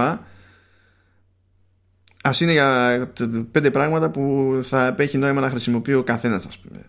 Αντί να κάτσει και να λες ότι ναι, σε ενδεχομένως σε κάποια ε, εφαρμογή μπορεί και να με νιάξει και να γίνει δηλαδή κάτι που να είναι τύπου pencil που καλή φάση αλλά υπό συγκεκριμένες συνθήκες, ας πούμε. Αυτό φαντάζομαι ότι θα ήθελε και η ίδια η εταιρεία να είναι πιο εύκολη σκέψη για κάποιον ότι μπορεί να έχει ένα νόημα να ρίξει το, το φεσάκι αυτό. Φεσάκι που λέει ο λόγος. Τέλος πάντα. Anyway ε, πάει και το έτσι πάνε και οι πρώτες αυτές τις βασικές σκέψεις για το, για το θέμα. Ε, τώρα θα έχουμε ένα μικρό διαλυματάκι μόνο και μόνο για να οχλήσουμε διότι ε, σύμφωνα με καινούργια αναφορά του Μιν Τσικού, του αγαπημένου και ανάλυτη που έχει τέλος πάντων το καλό, όχι το ψεγάδιαστο, αλλά το μάλλον καλύτερο track record σε προβλέψεις με βάση τα στοιχεία που έχει από τη γραμμή παραγωγής. Του, ε, του, αναλυ... του αναλυτή της καρδιάς μας, θα λες. Ναι, ναι. ε, μακάρι να έχει δίκιο. Διότι για θα πιο γίνουμε... ε, ε, μακάρι να έχει δίκιο για το ότι έρχεται ε, MacBook Pro στις 14,1 inches γιατί τότε θα έχουμε πέσει μέσα στη θεωρία ότι χοντρικά θα βγάλουν όπως κάνανε με το 16 που είναι σχεδόν ίδιο μέγεθος με το 15 σαν σουλούπι τέλος πάντων. Ε, και δώσανε ό,τι χώρο μπορούσαν στην, στην οθόνη ότι κάτι ανάλογο θα κάνουν και για το 13 το MacBook και ότι έτσι θα υπάρχει και ένας Δηλαδή να πάει από τις 13,3 τέλος πάντων στις 14,1 και θα υπάρχει λίγο ας πούμε πιο σαφής διαχωρισμός με το 13 το MacBook Air, ας πούμε, σε τέτοιες περιπτώσεις. Γιατί έχουμε ήδη αναπτύξει αυτή τη θεωρία εδώ πέρα, έχουμε ποντάρει σε αυτό. Τη, τη σκέψη μας και τα συναισθήματά μας δεν έχουμε ποντάρει αυτά. Αλλά δεν μας χαλάει να πέσουμε μέσα μόνο και μόνο για να λέμε μετά We told you so. Τώρα εντάξει, ποντάρει και σε refresh του iMac Pro το οποίο δεν είναι περίεργο γιατί υποτίθεται ότι έχει βγάλει κάτι καινούριο Xeon η, Intel οπότε υπάρχει κάτι να αλλάξει εκεί μέσα. Για να πούμε. Κάτι έγινε και έτσι κι αλλιώς καλό είναι να αλλάξει για να μπορεί να τρέξει και όπως πρέπει και Pro Display XDR γιατί είναι λίγο λάθος το ότι μπερδεύεται τώρα. ναι. Ναι, Ε, εκεί που δεν πιστεύω ότι θα πέσει μέσα ο Ming Chiu είναι στην αιμονή του με το ότι έρχονται 8 δισεκατομμύρια συσκευές της Apple με οθόνες που χρησιμοποιούν ε, mini LED backlight και μιλάει και για tablet και για πέρα από τα Mac. Έτσι. Γενικά αυτό που περιγράφει είναι πολύ δύσκολο. Ακόμα και να το κάνει η Apple. Ε, είναι ζόρι το, το μέγεθος. Υπάρχει λόγος που δεν το κάνει σχεδόν κανένας σε τέτοιου είδους μέγεθο. Θύμησε μου, θύμισε μου γιατί τα θυμάμαι, αλλά για να μας τα πεις ξανά. Ε, ε, τα mini LED, οι, mini LED, οι οθόνες mini LED είναι συνήθως είναι πιο ακριβές, έτσι ναι, γι' αυτό δεν γίνεται. Είναι πιο, είναι πιο ακριβές γιατί αντί να έχουν τα λεντάκια γύρω-γύρω, ξέρω εγώ, στη μία. Καλά, συνήθως είναι να έχουν μία σειρά πάνω, μία σειρά κάτω ή μία σειρά μόνο πάνω, ή μπορεί να έχουν αριστερά-δεξιά. Τέλος πάντων είναι, είναι γύρω-γύρω. Είναι τα λεγόμενα edge lit, ας πούμε. Ε, τα, τα panels. Ενώ εδώ πρέπει να είναι από πίσω στην ουσία ή περίπου από πίσω και να χωρίζεται το backlight σε ζώνες ώστε να μπορεί να ανάψει ένα κομμάτι της οθόνης τέλος πάντων να φωτιστεί από τα λεντάκια την ώρα που ένα άλλο κομμάτι της οθόνης βγαίνει off και δεν φωτίζεται από τα λεντάκια. Αυτό διευκολύνει σε κάποιες περιπτώσεις, αλλά δεν είναι το καλύτερο δυνατό αποτέλεσμα με εξαίρεση το να έχεις πάρα πολλές ζώνες. Για να έχεις πάρα πολλές ζώνες, άμα θες να έχεις πάρα πολλές ζώνες, καταλήγεις σε pro display XDR. σε λεφτά, κατασκευή και, και, και υπάρχουν προβλήματα τέτοια. Και γι' αυτό είναι ζόρι, δηλαδή και συνήθως πιο παχές είναι ξέρω εγώ, οι οθόνες. Η, η ίδια η οθόνη σαν κατασκευή θέλω να πω έτσι. Αυτό που πρέπει να χωρέσεις πίσω στο, στο μηχάνημα και και και. Οπότε και να το κάνουν Καλά, ειδικά σε iPad με φαίνεται κουφό. Ακόμα και να το κάνουν, άμα βγουν και πούνε ότι ναι, έχουμε τέσσερις ζώνες, δεν υπάρχει για μένα σαφές κέρδος σε αυτή την περίπτωση. Γιατί το να, το να μου δείξουν ένα φεγγάρι στην οθόνη και να μου πει έχω HDR και η μισή οθόνη να μου έχει, το, να μου έχει μαύρο επειδή είναι off και άλλη μισή οθόνη να, για να δείξει το φεγγάρι να καταλήγει να μην μου είναι μαύρο αυτό που μου δείχνει. Ε, δεν είμαι τόσο γκάβος να μην καταλαβαίνω τόσο μεγάλη διαφορά από τη μία μπάντα της οθόνης στην άλλη. Είπαμε. δηλαδή έχω κι εγώ κάποια όρια. Όχι, εμένα μου κάνει εντύπωση που λέει για το iPad Pro. Και μάλιστα για το, αυτό που περιμένουμε, έτσι. Ότι θα έχει mini LED οθόνη και τέτοια. Δηλαδή με βάση αυτά που λες και πιο χοντρό θα είναι και κα, κακή ποιότητα γιατί αποκλείται να το κάνουν να έχει τόσες ζώνες πια. Ε, κακή ποιότητα εικόνας θα έχει. Κάτι που νομίζω ότι η Apple το θεωρεί απαρά, απαράδεκτο. Δεν υπάρχει περίπτωση να βγάλει iPad χωρίς καλή εικόνα. Γενικά ξέρω, δεν, δεν, ξέρω ποια είναι η προφανής χρησιμότητα γιατί πραγματικά είναι δύσκολο να έχεις αρκετές ζώνες είναι δύσκολο, είναι πραγματικά δύσκολο να έχεις αρκετές ζώνες ε, δεδομένων και των διαστάσεων στις οποίες πρέπει, πρέπει να δουλέψεις. Γι' αυτό λέω ότι μου φαίνεται ακόμη πιο κουφό σε iPad σε σχέση με οτιδήποτε άλλο. Εν τω μεταξύ διαβάζω ότι δεν αναφέρεται μόνο στο Pro. Αναφέρεται και στο απλό το iPad ότι μπορεί να έχει mini LED. Μέχρι και για το iPad mini. Πετάει και ένα iPad mini μέσα. Βέβαια δεν ξέρω αν εννοεί και αυτό για LED. Ας ε... πω, εγώ δεν είμαι σίγουρος ότι ο Κουό έχει καταλάβει ακριβώς τι περιγράφει όταν λέει mini LED. Εγώ, εγώ φαντάζομαι ότι όταν λέει mini LED εννοεί κάτι άλλο από αυτό που ε, είναι το σωστό. Μήπως εννοεί OLED απλά. Ω αυτές τις περιπτώσεις ε, θα έλεγε OLED. Γιατί έτσι κι αλλιώς κάνει διαχωρισμό όταν μιλάει για τα iPhone, ας πούμε. Λέει μπλα μπλα αυτά είναι LCD και τα άλλα είναι OLED. Εκεί θα, θα τον έκανε διαχωρισμό. Εδώ δεν ξέρω τι σκάλαμα έχει φάει. Δεν μου φαίνεται ρεαλιστικό αυτό που περιγράφει καθόλου. Με τρόπο δηλαδή που να έχει και ξεκάθαρο κέρδος στο, στη χρήση ας πούμε και την ποιότητα της απεικόνησης. Δεν το... Δεν, δεν, δεν, δεν ξέρω, δεν το, δεν το πιάνω αυτό. Εκεί πιστεύω ότι θα πέσει έξω ή ότι μπορεί να νομίζει ότι θα πέσει μέσα σε αυτό που έχει στο μυαλό του αλλά να το περιγράφει στραβά και να είναι κάτι άλλο από αυτό που καταλαβαίνει αυτός που το διαβάζει. Αλλά ξέρω εγώ Εν τω μεταξύ, όπως το διάβαζα, είχα την επειδή μιλάει και για το 16, για νέο 16, για νέο mini, για νέο 10,2 iPad. Καλά, για νέο Pro και αυτά. Έτσι όπως το διάβαζα, νόμιζα ότι εννοούσε ότι θα βγουν άμεσα. Αλλά νομίζω το 16 είναι πολύ γρήγορα. Νομίζω δεν έχει περάσει αρκετός καιρός για να αντικατασταθεί. Όχι, κάτι μήνες είναι. Δεν έχει περάσει αρκετός καιρός για refresh ακόμα. Ναι. Κάτι, κάτι λάθος έχει, έχει καταλάβει ο κύριος. Δεν ξέρω δεν ξέρω. Είμαι πολύ περίεργος δηλαδή για να δω ποια θα είναι η έκβαση αυτή τη συγκεκριμένη θεωρία περί, περί mini LED. Τέλος πάντων. Okay. τα λέμε όλα αυτά και θεωρούμε σχετικά δεδομένο τέλος του μήνα θα έχουμε event με χίλια προϊόντα. Βασικά τέλος του μήνα έτσι όπως έχει γίνει η φάση δεν θα έχουμε τίποτα.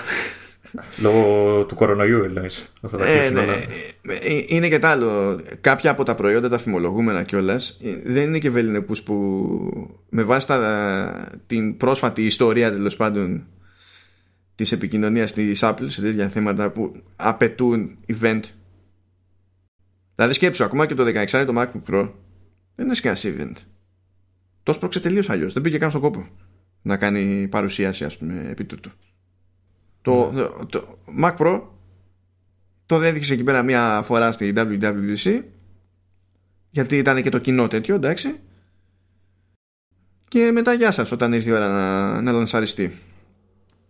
Ε, δεν το συζητάμε. Έτσι, τα, τη δεύτερη έκδοση των AirPods στην ψύχρα με δελτίο τύπου. Να. Τα AirPods Pro στην ψύχρα με δελτίο τύπου. Και μιλάμε και για πράγματα στην περίπτωση των AirPods, ας πούμε, που πουλάνε σαν διαόλια. Έχουν πρόβλημα με τη, ε, με, τη, με τη ζήτηση και τώρα αντιλαμβάνεσαι με τον κορονοϊό έχουν ακόμα μεγαλύτερο πρόβλημα με τη ζήτηση. Ακόμα και να είχαν πράγματα να παρουσιάσουν και να θέλουν να κάνουν event, δεν ξέρω πώς θα τα λανσάρουν σε ποσότητες και στο χρονοδιάγραμμα που είχαν φανταστεί και το, τα πράγματα είναι φλού πλέον έτσι όπως είναι η φάση ακόμα και για το πώς θα λειτουργήσει WWDC τον Ιούνιο αν λειτουργήσει αν λειτουργήσει, ναι.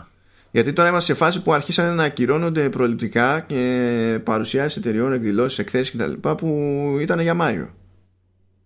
Και, και ακυρώνονται από τώρα. Και η Apple συνήθως Μάρτιο ή Απρίλιο ανοίγει τις κληρώσεις για τα εισιτήρια στη, στο WWDC. Ε, ναι. Κάπως θα πρέπει να καταλήξεις δηλαδή αργά ή γρήγορα σε αυτό το πράγμα.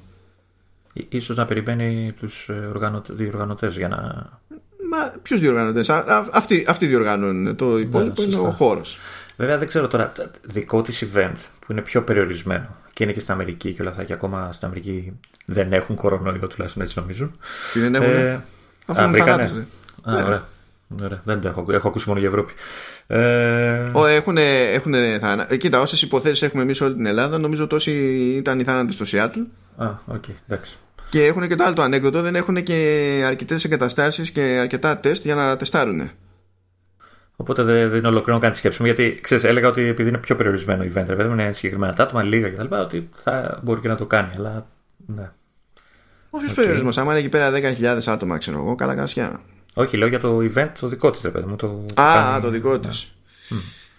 Κοίτα, θεωρητικά, ναι, αυτά που είναι πιο μαζεμένα και είναι πιο press, μπορεί να τα κάνει. Και άμα θέλει, μπορεί να τα κάνει και πιο μικρά, ας πούμε. Τουλάχιστον ξέρεις να περάσει το μήνυμα που θέλει κτλ. Αλλά δεν νομίζω ότι το ζήτημα το μόνο είναι η εκδήλωση ίδια. Είναι ότι ε, πώς θα είναι σε θέση να λανσάρει στα αλήθεια αυτό που θέλει να λανσάρει. Να, σωστό. Ασχέτως της πρόθεσης. Δηλαδή όταν βγαίνει η Honhai που στην ουσία είναι η Foxconn η οποία φτιάχνει τα πάντα για τους πάντες και λέει ότι ναι γενικά στην ουσία το Φεβρουάριο είναι σαν να μην δουλέψαμε και ναι. ότι υπολογίζουμε να έχουν επανέλθει περισσότερες γραμμές παραγωγής μέχρι τα τέλη Μαρτίου έχουν βγει όλοι εκτός δεν πιάνει. Δηλαδή βγαίνουν εταιρείες και λένε δεν πρόκειται να πιάσουμε στόχο τριμήνου, δεν πρόκειται να πιάσουμε στόχο τριμήνου, γιατί δεν θα έχουμε να πουλήσουμε. Είναι τόσο απλό. Οπότε δεν ξέρω. Όλα αυτά είναι ένα ερωτηματικό τεράστιο. Όσο, όσο πάει. Και εγώ είχα υποτίθεται ένα, ένα event παύλα ταξίδι για μέσα στο Μάρτιο και και ακυρώθηκε και αυτό ακυρώθηκε. Πού, πού πήγαινες; Ε, θα ήταν ε, Βαρκελόνη. Α, ε, και είναι ωραία εκεί. Ε, ωραία, ωραία. Η πλάκα σας ποια είναι, ότι μου έρχεται ειδοποίηση ότι τελικά άκυρο και θα δούμε αν και πώς και τι θα ρεφάρουμε και μετά από δύο ώρες βαράει κουδούνι έρχεται δέμα από τη UPS και το δέμα είχε μέσα την επίσημη πρόσκληση για το event που τελικά ακυρώθηκε Διαπιστεύσεις, έτσι. Όχι, διαπιστεύσεις, εντάξει, αυτά είναι όλα ηλεκτρονικά. Αλλά είχαν και ένα plexiglass που ήταν και καλά ως ενθύμιο με τυπωμένες πάνω τις ημερομηνίες, τις οποίες τελικά δεν θα γίνει το, το, το, event. Για να θυμάσαι το event που δεν έγινε. και αυτό είναι, ξέρεις, είχαν ξεκινήσει αποστολές με τη UPS, ρε παιδί μου, είχαν κλείσει αεροπορικά, είχαν κάνει, είχαν φεσωθεί το σύμπαν λένε όχι πακέτο, ακυρώνουν και μετά από δύο ώρες είναι το, το, το άλλο το πακέτο, το πραγματικό το πακέτο. Και λες, οκ, okay, το γύρισαμε σε κωμωδία. Τέλος πάντων, είναι έτσι τα, τα πράγματα τώρα. Και. Και. Mm-hmm. Αν μας κάνει τη χάρη εδώ πέρα το, το software, διότι ελπίζω να μην, το, να μην μπορεί να το πάρει κανένας χαμπάρι στο, στο τέλος στο, στο μονταρισμένο που θα ακούτε αλλά έχει φριζάρει δύο φορές το σύστημά μου και έχει χρειαστεί reboot και είμαι πάρα πολύ χαρούμενος γι' αυτό είμαι πάντα χαρούμενος όταν ξέρεις Sky έχει beta του macOS και φτάνει η τέταρτη beta ας πούμε για να σκάσει κάποιο μεγάλο πρόβλημα να σε διαλύσει Κοίτα, ε, είναι και συγκυρία τέτοια. Δηλαδή, έσκασε πρόσφατα και update στο audio hijack. Έτσι, τώρα τελευταία δεν βγήκε. Και ναι, τώρα ναι. και η beta, οπότε ο συνδυασμός όπως πάντα είναι εξαιρετικός. Το θετικό είναι αυτό που σου είπα, ότι ήταν να βάλω και εγώ beta στο laptop για να ε, αξιοποιήσω το, το folder sharing στο iCloud για να στέλνω τα, τα αρχεία του podcast πιο εύκολα σε σένα. Και ε, τελευταία στιγμή είδα ότι δεν προλαβαίνω και το άφησα. Οπότε καταλαβαίνεις. Αν είχα βάλει και εγώ αυτή την beta, δεν θα γινόταν ποτέ podcast. Yeah. Αλλά, αλλά όπως φαίνεται, όπως φαίνεται θα γίνει πραγματικότητα κάτι που προσπαθούμε πόσο καιρό. Ούτε που ξέρω. ναι. Ούτε που ξέρω. Και το τάξαμε και στο προηγούμενο επεισόδιο, οπότε τώρα δεν έχουμε επιλογή. Πρέπει να το κάνουμε έτσι κι αλλιώς. ναι, ναι, ναι. Λοιπόν, ήρθε η ώρα να ασχοληθούμε με θέματα έτσι storage management στο, στο macOS. Mm. Ε, που υπάρχουν κάποια εργαλεία που υπάρχουν από το Mojave η αλήθεια είναι και προφανώς συνεχίζονται και στο, και στο Catalina. Και μέσα σε όλα θα πούμε και το τι κάνουμε εμείς δηλαδή το καθένας από τη μεριά του ο Λεωνίδας και εγώ αντίστοιχα. Γιατί είμαστε και σε διαφορετικά σενάρια ο καθένας η αλήθεια είναι. Αν θυμάμαι καλά ο Λεωνίδας ζορίζεται λίγο περισσότερο. Οπότε φαντάζομαι ότι θα έχει διαφορετική προσέγγιση στο, στο όλο πράγμα αλλά λέω να ξεκινήσουμε από τα στάνταρ τα οποία τουλάχιστον είναι πρόχειρα και σε συγκεκριμένη τοποθεσία ώστε να μπορεί να τα αξιοποιήσει οποιοδήποτε και είναι και σχετικά πρόσφατες ας το πούμε προσθήκες στο, στο macOS. Οπότε αγαπητοί μιλαράκι about this Mac storage και Περίμενε. Μιλαράκι, πληροφορίες συστήματος. Ε, πληροφορίες μάλλον για αυτό το Mac. Ναι. Θα τα μεταφράζω εγώ. πού είμαι, κάτι το έχασα. Παναθεμάμαι. Πού το ρε; Ωραία. Χώρος, το βρήκα. Χώρος. Χώρος. Γενικά. Θα μπορούσε να είναι χώρο. Ναι. Και διαχείριση να υποθέσω. Όχι, άστο ακόμα. Α διαχείριση. Okay. Πως στο Παναθηνάκι αυτό γενικά ε, εμφανίζεται και, το, και ο βασικός αποδιοκτικός χώρος που είναι από εκεί που τρέχει στην ουσία το λειτουργικό σύστημα ε, και οτιδήποτε εξωτερικό ε, αποθηκευτικό μέσο που στη δική μου περίπτωση ας πούμε έχω έναν εξωτερικό δίσκο που είναι σε δύο partitions και μου το δείχνει ως ένα, ένα δίσκο. Έχει ένα εικόν ίδιο στα αριστερά τέλος πάντων. Και μετά μου δείχνει τα δύο partitions. Δεν μπερδεύεται και μου τα εμφανίζει σαν να είναι δύο δίσκοι το οποίο έχει και λίγο πλάκα διότι άμα ανοίξει το Finder φαίνεται σαν να είναι δύο δίσκοι. Αλλά στο storage management το έχει πιάσει το υπονοούμενο ο ποιητής.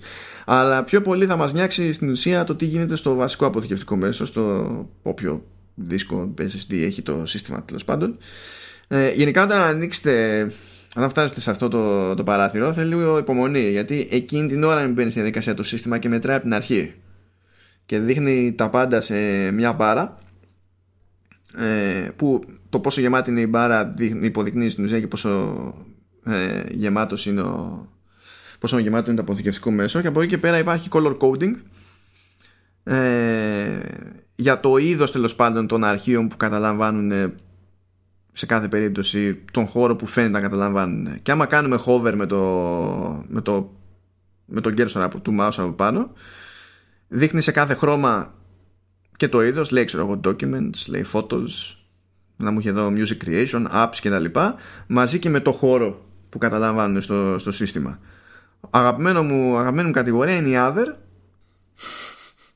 που είναι πάντα ασαφές το, το τι είναι και πάντα καταφέρει να πιάνει περισσότερο χώρο από όσο έχει νόημα για την περίσταση αλλά τέλος πάντων ε, ουσιαστικά αυτή η μπάρα ε, και με τα χρωματάκια της και με το τι αντιπροσωπεύει το καθένα θυμίζει λίγο την αντίστοιχη για τις συσκευές iOS έτσι ναι, ναι, όσοι, ναι. όσοι δηλαδή χρησιμοποιούσαν το iTunes κάποια εποχή κάπως έτσι έδειχνε και το χώρο στα, σε αυτές τις συσκευές ναι, στην ουσία είναι το, το ίδιο concept. Να θυμίσουμε σε αυτή την περίπτωση ότι ε, από την αλλαγή σε APFS είναι λίγο στο, στον κόσμο του το, το σύστημα αυτό. Από την άποψη ότι μπορεί, μπορούμε να πάμε να σβήσουμε κάτι τεράστιο και θέλει το χρόνο το σύστημα για να πει ότι θα μας το δείξει, θα μας κάνει τη χάρη. Α, περίμενε. Όταν λες θέλει το χρόνο του, να το τονίσουμε. Θέλει το χρόνο του. ναι, ναι. δεν είναι περίμενε 5 δευτερόλεπτα. είναι ότι πάντα αναρωτιόμαστε πότε θα ε, ε, ελεήσει. ναι, ναι. Δεν είναι ότι δεν παίρνει χαμπάρι το σύστημα Είναι ότι για λόγους που μάλλον δεν έχει καταλάβει κανένας ε, Καθυστερεί η επικοινωνία της αλλαγής αυτή αυτής στο χρήστη σε τέτοιου είδους τέλος πάντων interfaces. Εντάξει, λεπτομέρειες τώρα, εντάξει. Έλα μωρέ, ναι, εντάξει, σιγά. Σιγά. Τώρα λοιπόν ήρθε η ώρα, μεταξύ όση ώρα μιλάμε, εξακολουθεί και συνεχίζει τη μέτρηση στο σύστημα έτσι. Λες και είμαι, δεν ξέρω κι εγώ πού, όχι ότι είμαι Κοίτα, σε ε, που... Εμένα μου αναβοσβήνει, μου κάνει ένα flash η μπάρα του SSD, του βασικού δηλαδή δίσκου, ε, και έχω την εντύπωση ότι κάνει αυτόματα refresh γιατί γράφουμε από πίσω και ξέρεις όσο μεγαλώνει το αρχείο ε, κάνει refresh την μπάρα. Έχω αυτή την εντύπωση. Ε, τα έχει μετρήσει βέβαια ό,τι ναι, είναι να μετρήσει. Απλά βλέπω αυτό, κάνει ένα πλαπ έτσι αναβοσβήνει. Μάλλον αυτό είναι. Τώρα δηλαδή λοιπόν είναι η ώρα να πάμε στο manage, παύλα Για... διαχείριση. Διαχείριση τρεις τελίτσε. ναι, έχει, ναι, ναι, έχει τρεις τελίτσε. που, που μου αρέσει που στα αγγλικά τα αποσωπητικά λέγονται ελλείψεις. Έτσι. Δεν θέλω να μάθω γιατί έχουν καταλήξει αυτή τη διαφοροποίηση. Ξέρω ότι θα κάνω το λάθος και θα το ψάξω μετά βέβαια, αλλά τέλος πάντων, οκ. Λοιπόν, εδώ, εδώ πέρα έτσι όπως κάνουμε στην επόμενη, στο επόμενο παραθυράκι έχουμε μια στήλη στα αριστερά που στην ουσία έχει πάνω πάνω, έχει recommendations. Και από κάτω έχει τις κατηγορίες τέλος πάντων των δεδομένων και δίπλα το πόσο χώρο πιάνουν ε, αυτά τα δεδομένα σε κάθε περίπτωση. Και στο κάτω μέρος έχει τόσο την κατηγορία system που στην ουσία είναι το λειτουργικό σύστημα και το other. Αυτές οι δύο κατηγορίες δεν είναι επιλέξιμες από τη λίστα Απλά το μόνο που μπορούμε να κάνουμε είναι να δούμε πόσο χρόνο πιάνουν. Οπότε πάλι δεν πρόκειται να μάθει κανένας τι εννοεί ο ποιητής ακριβώς όταν λέει other. Γιατί δεν χρειάζεται ως γνωστό. Ε, είναι λειτουργίες και αρχεία του συστήματος. Ναι, εντάξει, αλλά κοίταξε να δεις. Επειδή εδώ πέρα μου λέει 121 γίγκα, δεν έχω χιούμορ σε αυτές τις περιπτώσεις. Ναι, δηλαδή πρέπει να μάθω τι είναι. Και αυτό ισχύει και, και στο iOS, έτσι. Το ίδιο πρόβλημα υπάρχει με το ναι. other. Ε, ναι, ναι, ναι. Απλά εδώ είναι ακόμη πιο κοσμογονικά τα μεγέθη. Δηλαδή. Ε, εμένα στο laptop αυτή τη στιγμή είναι στα ε, λίγο λιγότερο από 13 γίγα. Και 11 γίγα είναι το σύστημα. 121 πραγματικά δεν ξέρω τι μου πρωτοφταίει σε αυτή την περίπτωση. okay, okay. Θα σταθούμε στα recommendations γιατί αυτές είναι οι επιλογούλες τέλος πάντων που, οι βασικές που έχουμε σε αυτή την περίπτωση.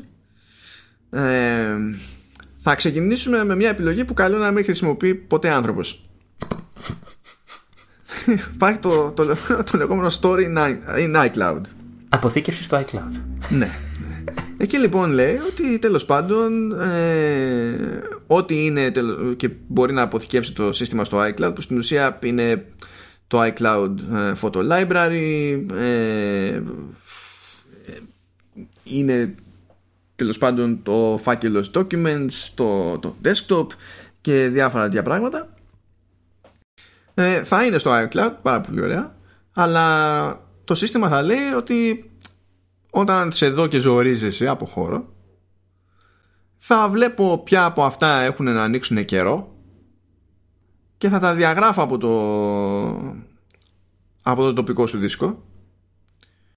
Θα, ε, και πάλι φαίνονται βέβαια τα, δεν είναι ότι τα εξαφανίζει ξέρω από το Finder.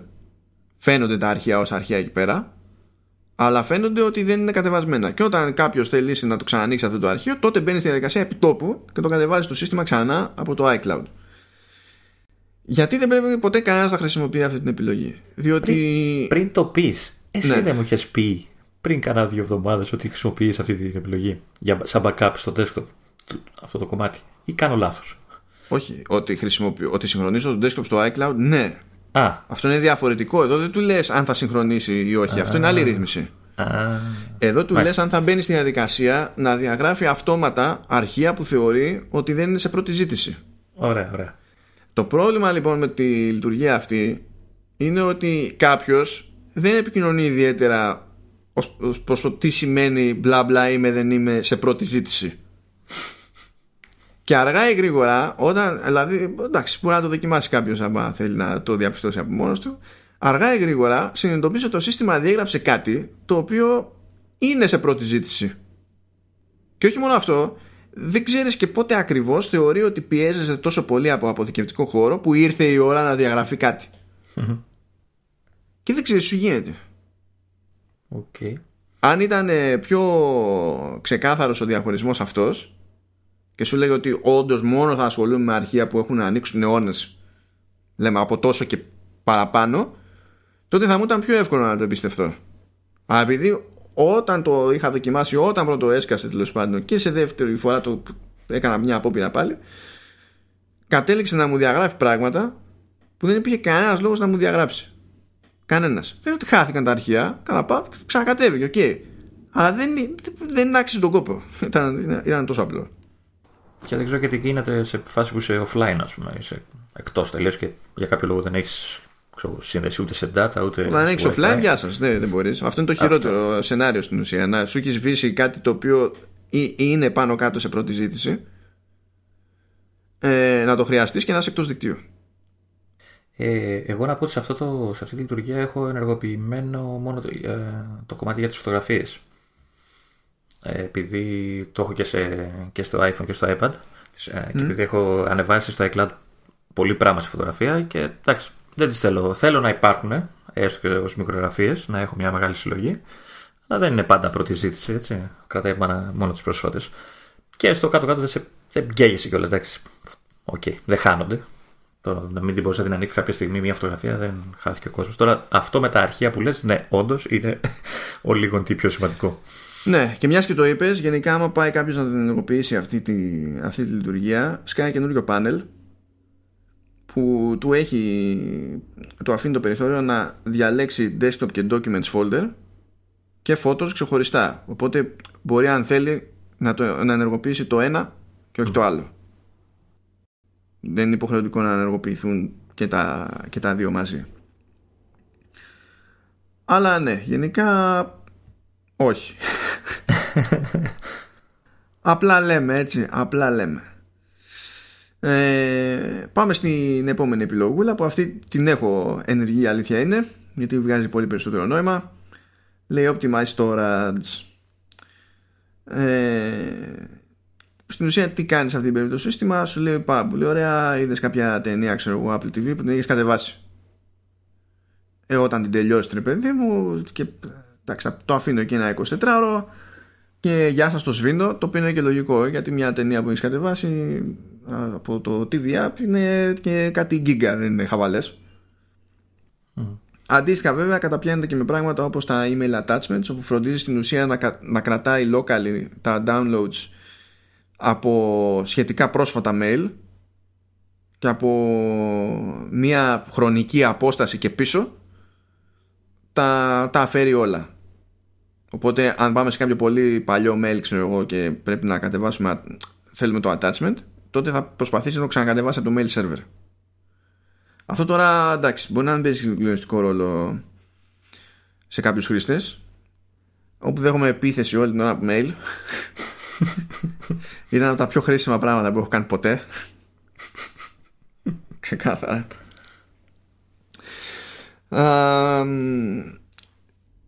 Και ακόμα και έτσι σκέψου έτσι ότι τα, η, η βάση δεδομένων εδώ με τα mail που έχω είναι σχεδόν 5 GB. Okay.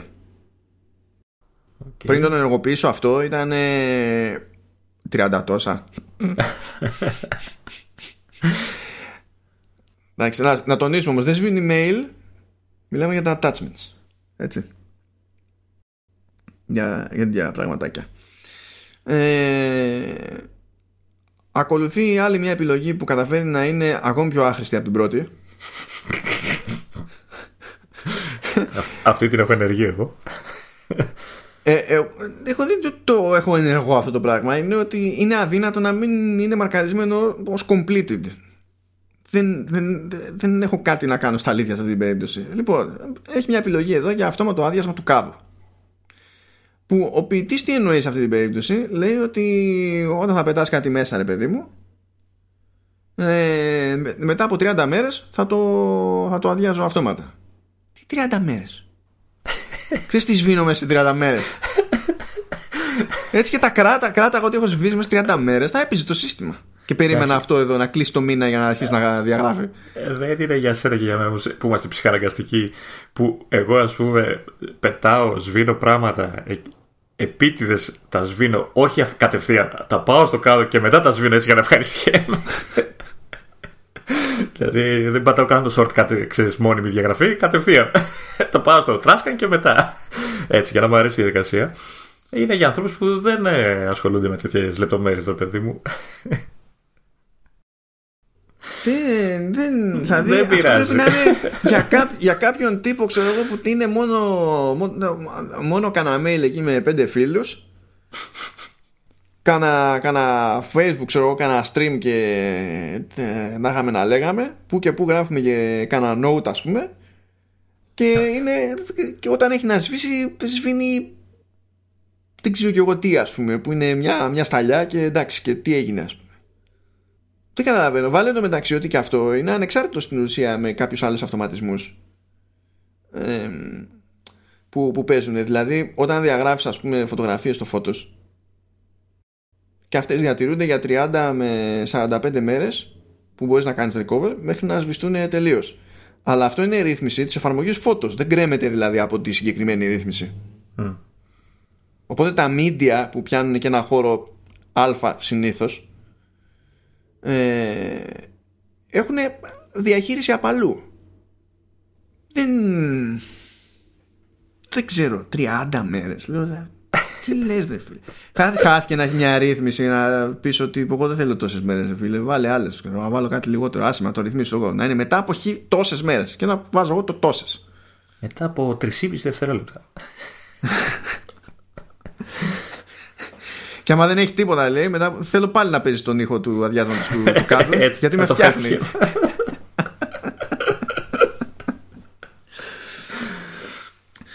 Α, αυτό που είναι χρήσιμο, αλλά θέλει και περισσότερη δουλειά από τον χρήστη, είναι η τελευταία επιλογή που λέει Reduce Clutter, που έχει ένα κουμπάκι δίπλα που λέει Review Files. Στην ουσία, τι γίνεται εκεί πέρα, εκεί ανοίγει ένα καινούργιο παράθυρο. Ε, που ανοίγει ένα καινούργιο παράθυρο. Στην πραγματικότητα σε πηγαίνει στα, στα documents, δηλαδή τι το πατήσουμε το κουμπί αυτό, τι διαλέξουμε από την αριστερή στήλη την κατηγορία documents είναι ένα και το αυτό σε αυτή την περίπτωση. Ε, όπου στην ουσία στα documents δεν πιάνει το τι υπάρχει μέσα στο φάκελο documents αλλά πιάνει γενικά οποιοδήποτε τύπο αρχείου που δεν εντάσσεται στις υπόλοιπες κατηγορίες που είναι ξέρω εγώ τα, τα iCloud Drive, mail, messages, music, music creation, photos, podcast και τέτοια πράγματα. Ε, γιατί και εκεί τα πράγματα είναι πιο αυτοματοποιημένα. Να είπαμε για το mail τι γίνεται. Ε, είπαμε για το iCloud Drive ότι ρυθμίζεται αλλιώς. Τα messages πάλι θα, θα, θα, θα τα πιάσουμε αυτά λίγο μετά γιατί έχουν λίγο την αξία τους αυτό που κάνει τώρα σε αυτή την περίπτωση είναι ότι βάζει ένα μάτσο αρχεία του, που βρίσκονται στο σύστημα ε, με, και τα κατηγοριοποιεί με βάση το μέγεθος του αρχείου και δείχνει και την ημερομηνία που, ήταν τελευταία, που έγινε τελευταία, τελευταίο access, τελευταίο άνοιγμα ας πούμε. Ε, μπορούμε εμείς να αλλάξουμε τη, την ταξινόμηση. Μπορούμε δηλαδή να πάμε και να πούμε ότι εγώ θέλω να μου δείξεις με βάση το, την τελευταία πρόσβαση. Ώστε να μην σβήσω κάτι πρόσφατο ξέρω εγώ ακόμα και αν είναι μεγάλο. Αλλά το στάνταρ που δείχνει πρώτα είναι το, το μέγεθος. Σε αυτή την περίπτωση. Και συνήθως είναι, και μπορούμε φυσικά να κάνουμε και ταξινόμηση και με βάση το είδος του αρχείου. Δηλαδή αν θέλω εγώ γενικά να δω τι υπάρχει σε αρχείο ήχου τέλος πάντων για να δω τι είναι να σβηστεί ε, μπορώ να κάνω ταξινόμηση βάση τύπου αρχείου και να το, να το δω πιο συγκεκριμένα γιατί εντάξει, by size είναι εκ των πραγμάτων λίγο ανάμεικτα. Τι ανάμεικτα, βέβαια, στη δική μου την περίπτωση όλα είναι projects of logic. Ε, και, εμένα, και εμένα τα podcast είναι τα πρώτα που βγάζει. Ναι, εδώ δίνει, δίνει πόνο μεγάλο. Ε, και από εδώ μπορούμε να διαλέξουμε το οτιδήποτε και όταν θα κάνουμε την οποιαδήποτε επιλογή ακριβώς από κάτω, από κάτω μας δείχνει και τη διαδρομή στο Finder που βρίσκεται δηλαδή στην διαδρομή με τους φάκελους έχει πλήκτρο για να πάμε κατευθείαν στον αντίστοιχο φάκελο ε, και ό,τι επιλέξουμε μεμονωμένα ή ομαδικά όπως θα επιλέγαμε έτσι κι αλλιώς ξέρω, πολλαπλά αρχεία στο Finder ε, μπορούμε να κάνουμε από εδώ κατευθείαν delete. Και γεια σας. Okay. Εγώ βλέπω και άλλα φιλτράκια έτσι. Δεν είναι μόνο μεγάλα αρχεία που λέει έτσι. Ναι είναι από πάνω που έχει καρτέλες βασικά. Ναι. Που έχει για το, το έχει downloads που είναι, αυτό, αυτό κοιτάζει μόνο στο φάκελο downloads. Ναι.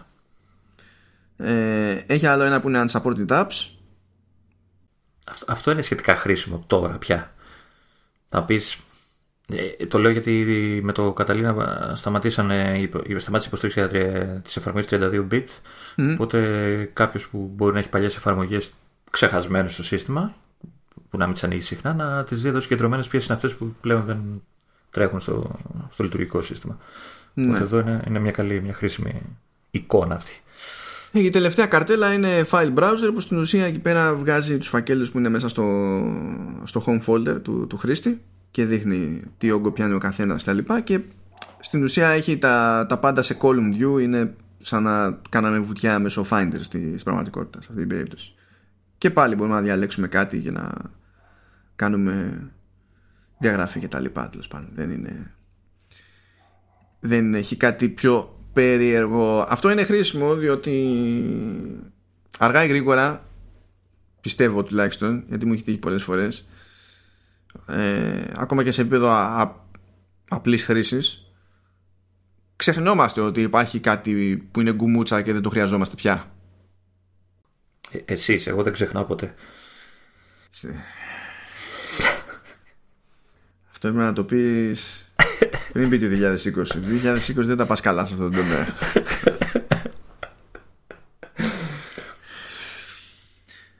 Ε, και τέλος πάντων αυτό νομίζω ότι είναι βασικό εργαλείο στην όλη περίπτωση που προηγουμένως δεν παρεχόταν από το ίδιο το σύστημα και η μόνη λύση του χρήστη να διευκολυνθεί με παρόμοιο τρόπο ήταν να χρησιμοποιήσει άλλες εφαρμογές τύπου Clean My Mac ας πούμε και τέτοια που το πρώτο του, η πρώτη τους και βασική τους χρησιμότητα ήταν αυτή γιατί αυτό είναι που τάζαν όλοι, ότι με βάση τα, τα στατιστικά τα δικά τους, τέλος πάντων από τους διαφόρους χρήστες, ο μέσος, το μέσο κέρδος που θα έχεις από θηκευτικό χώρο κτλ.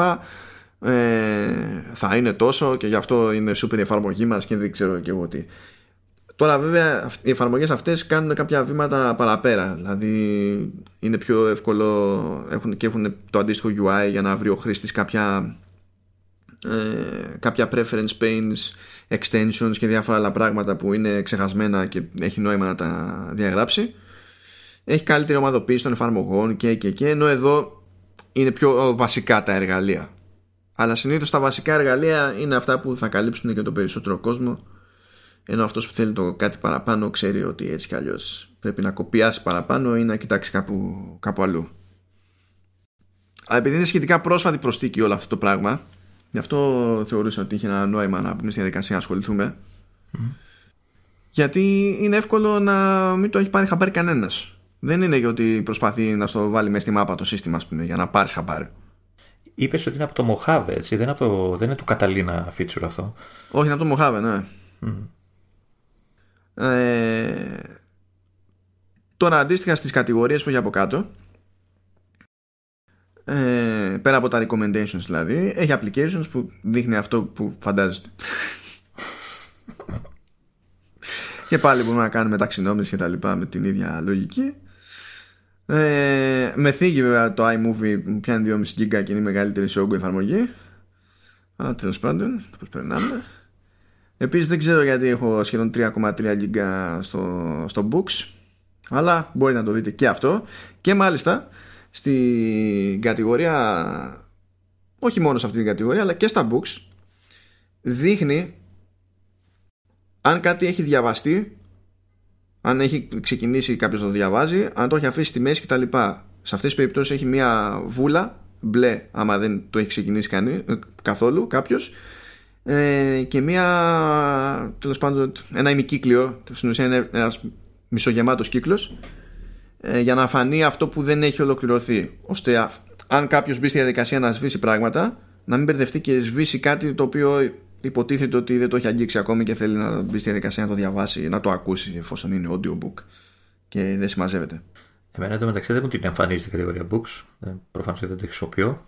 Ε, δεν έχει δηλαδή. το, το, εννοώ ότι ξέρετε, εμφανίζει μόνο πράγματα που έχει νόημα να εμφανίσει, δεν τα εμφανίζει σταθερά. Από ό,τι καταλαβαίνω ναι. δηλαδή. Ναι, ναι. Όχι, αν δεν υπάρχει τίποτα σε μια κατηγορία, δεν στην εμφανίζει ως κενή, δεν σου εμφανίζει κατηγορία. Mm. Ισχύει αυτό. iCloud Drive έχει πολύ πλάκα κατηγορία αυτή. Απλά έχει το συνεφάκι και σου λέει πιάνει τόσο χώρο ε, και Open Apple ID Preferences για να πειράξεις από εκεί ό,τι θέλεις να πειράξεις. Λες, υποτίθεται ότι έχεις αυτό το εργαλείο για να πειράζω αυτά εδώ. Είναι από τα ωραία εκεί. Τις κουφές εμπνεύσει τη Apple. Κακή Apple. Αντίστοιχα στο, αντίστοιχα στο mail. Στο mail σου λέει το mail πιάνει τόσο χώρο δεν έχει πλήκτρο για τίποτα. Δεν έχει να κάνεις τίποτα. Γιατί σου λέει αφού έχουμε εκεί την επιλογή στα recommendations γιατί να σου βάλουμε εδώ πέρα shortcut; Υπάρχει ένας λόγος; Να σε διευκολύνουμε. Πρέπει να σκεφτείς μόνος σου ότι πρέπει να επιστρέψεις στα recommendations. Μπράβο. Μπράβο. Μπράβο, μπράβο. Apple Αντίστοιχα σε messages δείχνει τέλος πάντων πόσο χώρο πιάνουν τα messages, δείχνει τα διάφορα αρχεία. Δεν δείχνει τα αρχεία που είναι κείμενο, δείχνει αρχεία που έχουν αποσταλεί μέσω messages. Ε, οπότε κάποιος μπορεί να σβήσει μεμονωμένα τέλος πάντων από, αυτή, από εδώ πέρα και μπορεί να δει και που είναι στο Finder κτλ. Αυτό που τέλος πάντων θα προτιμούσα να υπάρχει εδώ πέρα ε, είναι και διαχείριση για το Messages in iCloud που φυσικά θα υπάρχει στο, στις ρυθμίσεις του Apple ID που φυσικά δεν υπάρχει πλήκτρο για συντόμευση εδώ πέρα γιατί να υπάρχει;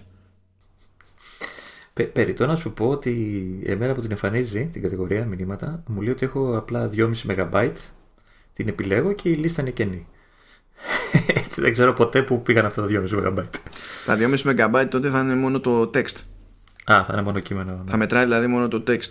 Αλλά εγώ έχω και αρχεία εδώ πέρα.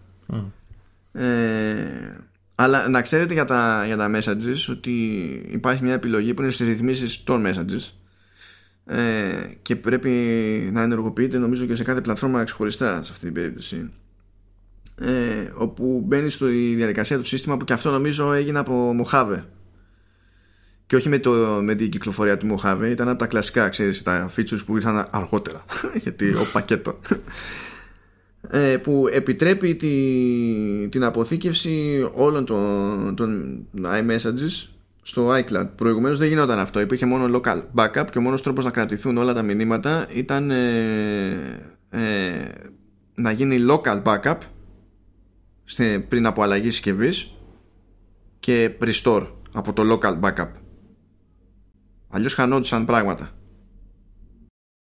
Και όταν αγόραζε κάποιος μια καινούργια συσκευή τελείως, ας πούμε, και την έστεινε από το 0, που μπορεί στην τελική να, και να είχε backup, αλλά να μην ήθελε να χρησιμοποιήσει το backup. Να πει ότι ωραία, εγώ θα το στήσω σαν φρέσκια συσκευή. Όπως θα πάρεις ένα σύστημα και θα πεις ότι αντί να του μεταφέρω το απανσύμπαν από προηγούμενο υπολογιστή που έχει βεβαρημένο παρελθόν, να το στήσω από την αρχή, δεν βαριέσαι. Εκεί χάνονταν όλα τα μηνύματα στην ουσία. Ε, τώρα, εφόσον συγχρονίζονται στο iCloud, μπορούν να εμφανίζονται παντού. Και όταν αλλάξει κάποιο συσκευή, μπορεί να έχει πάλι πρόσβαση εκεί πέρα κανονικά στο, στην προηγούμενη του επικοινωνία. Εντάξει, Λεωνίδα. Εγώ, εντάξει, εσύ ευχαριστιέσαι. Ευχαριστώ, ευχαριστώ. Αντίστοιχα σε music εδώ πέρα που λέει πόσο μου πιάνει μουσική και φροντίζει μετά να μην, να μην μου δείχνει τη μουσική. μου δείχνει μόνο, μόνο βίντεο clips. Τη μουσική θα δεν μπορούσε, τη δείχνει. Θα μπορούσε να, σε, να, σου, να στο τραγουδάει. Και αυτό το κάνει πάλι γιατί έχει εδώ και καλά open music γιατί έχει να, έχει να κάνει με τις ρυθμίσεις τη- του, του Music App αλλά και πάλι θα έπρεπε όλες αυτές οι ρυθμίσεις να είναι εδώ πέρα ή αν δεν είναι εδώ πέρα εφόσον σου- να μην σου έχει button open music να σου έχει button που να ανοίγει το music και να πηγαίνει στη ρύθμιση που πρέπει για να τικάρεις, να ξετικάρεις ό,τι να ξετικάρεις Music Creation είναι μια απονεμένη ιστορία γιατί είναι τα audio loops για, για GarageBand και για, και για Logic. Έχω εδώ πέρα το ένα instrument library του Logic που είναι μόλις 13 GB. Είναι, πα- είμαι πάρα πολύ χαρούμενος. Δεν γλιτώνεις με τίποτα από αυτό έτσι; Α, ωραία. Το, Το- σβήνεις; Το, το κάνεις κάτι, όχι. Απλά στο φορτώνει το. Όχι, εμένα δεν με ενδιαφέρει γιατί δεν προσπαθώ να χρησιμοποιήσω θετικά όργανα. ε, το, το, το σβήνεις και την επόμενη φορά που ανοίγεις το Logic σου λέει Downloading Instrument Library. Wait. Ωραία. Και τα κατεβάζει από την αρχή. Δεν μπορείς δηλαδή. Γεια σας. Τέλεια. Ε, και φτάνουμε photos. Photos εδώ λέει πόσο χώρο πιάνει και σου έχει όντως μια επιλογή για να κάνεις optimize το photo library. Στο photo library έχουμε πει ότι γενικά το στάνταρ ειδικά σε Mac είναι από όπου και αν έχει τραβηχτεί η φωτογραφία να κατεβάζει το, το πρωτότυπο αρχείο. Ο, την πρωτότυπη του ανάλυση, το πρωτότυπο του μέγεθος, το, το πραγματικό του μέγεθος κτλ. Αν κάνουμε εδώ πέρα optimize photo library ε, στην ουσία αρχίζει και σβήνει τα πρωτότυπα αρχεία α- από τον Mac όπως συμβαίνει και σε συσκευές iOS και iPadOS ε, κρατάει τα πρωτότυπα όμως στο, στο iCloud δεν είναι ότι αυτά χάνονται ας πούμε. Και πολλές φορές θα κάνει και scale στις φωτογραφίες ώστε να πιάνουν λιγότερο χώρο αυτό ανάλογα με το σε τι συσκευή τρέχει. Δηλαδή άλλο scale θα κάνει σε ένα 13 MacBook Pro υποτίθεται άλλο scale θα κάνει σε ένα Mac Pro με Pro Display XDR Ναι. ε, εγώ δεν είμαι fan του optimization αυτού από την άποψη ότι θέλω μία μου μπάντα στην αλυσίδα να έχει όντως τα πρωτότυπα αρχεία διότι πάλι αν χρειαστώ κάτι και είμαι εκτός δικτύου ε, μπορεί να το βρω μεν αλλά να μην το έχω στη, στη full ποιότητα που θέλω και να κάθομαι και να τραβιέμαι και να μην το έχω στο τηλέφωνο εντάξει δεν χάλασε ο κόσμος αλλά θέλω, δηλαδή Πρέπει να σου το πω, αν είχα και desktop Mac μορχυρό, μπορεί να το έκανα μόνο στο desktop Mac και στο MacBook Pro να έκανα optimize. Αλλά θέλω τουλάχιστον σε ένα σύστημα Ναι. Τα πρωτότυπα αρχεία να είναι πρόχειρα χωρίς να έχω εξάρτηση από το δίκτυο. Ναι, αυτό θα ήταν χρήσιμο όντως. Εγώ το χρησιμοποιώ. Σου είπα, θέλω, έχω ανεβάσει πολύ πράγμα. Ε, εντάξει, προσωπικές φωτογραφίες, δεν είναι για δουλειά και τέτοια. Ε, μ' αρέσει γιατί μιλάμε για πολύ πράγμα και πας μετά ξέρεις και λέει τι χώρο καταλαμβάνουν οι φωτογραφίες και είναι αστείο εισαγωγικά το νούμερο. Ανα, αναλογικά, ξέρεις, δηλαδή έχεις- σου- έχω γύρω στις 10.000 τόσες φωτογραφίες και βίντεο, ξέρω όπως σου λέει, και είναι, ξέρω εγώ, 2-3 γίγα. Σε iPad, ξέρω εγώ. Ναι, Αυτό ναι. μου αρέσει. Γιατί στα γρήγορα, ακόμα και χωρίς δίκτυο, έχεις μια εικόνα της φωτογραφίας. Α είναι και λίγο θολή γιατί δεν είναι κατεβασμένη πλήρως. Δεν έχω αυτό το, το καημό που μου είπες τώρα που φοβάσαι ότι κάποια στιγμή θα χρειαστείς κάτι τόσο.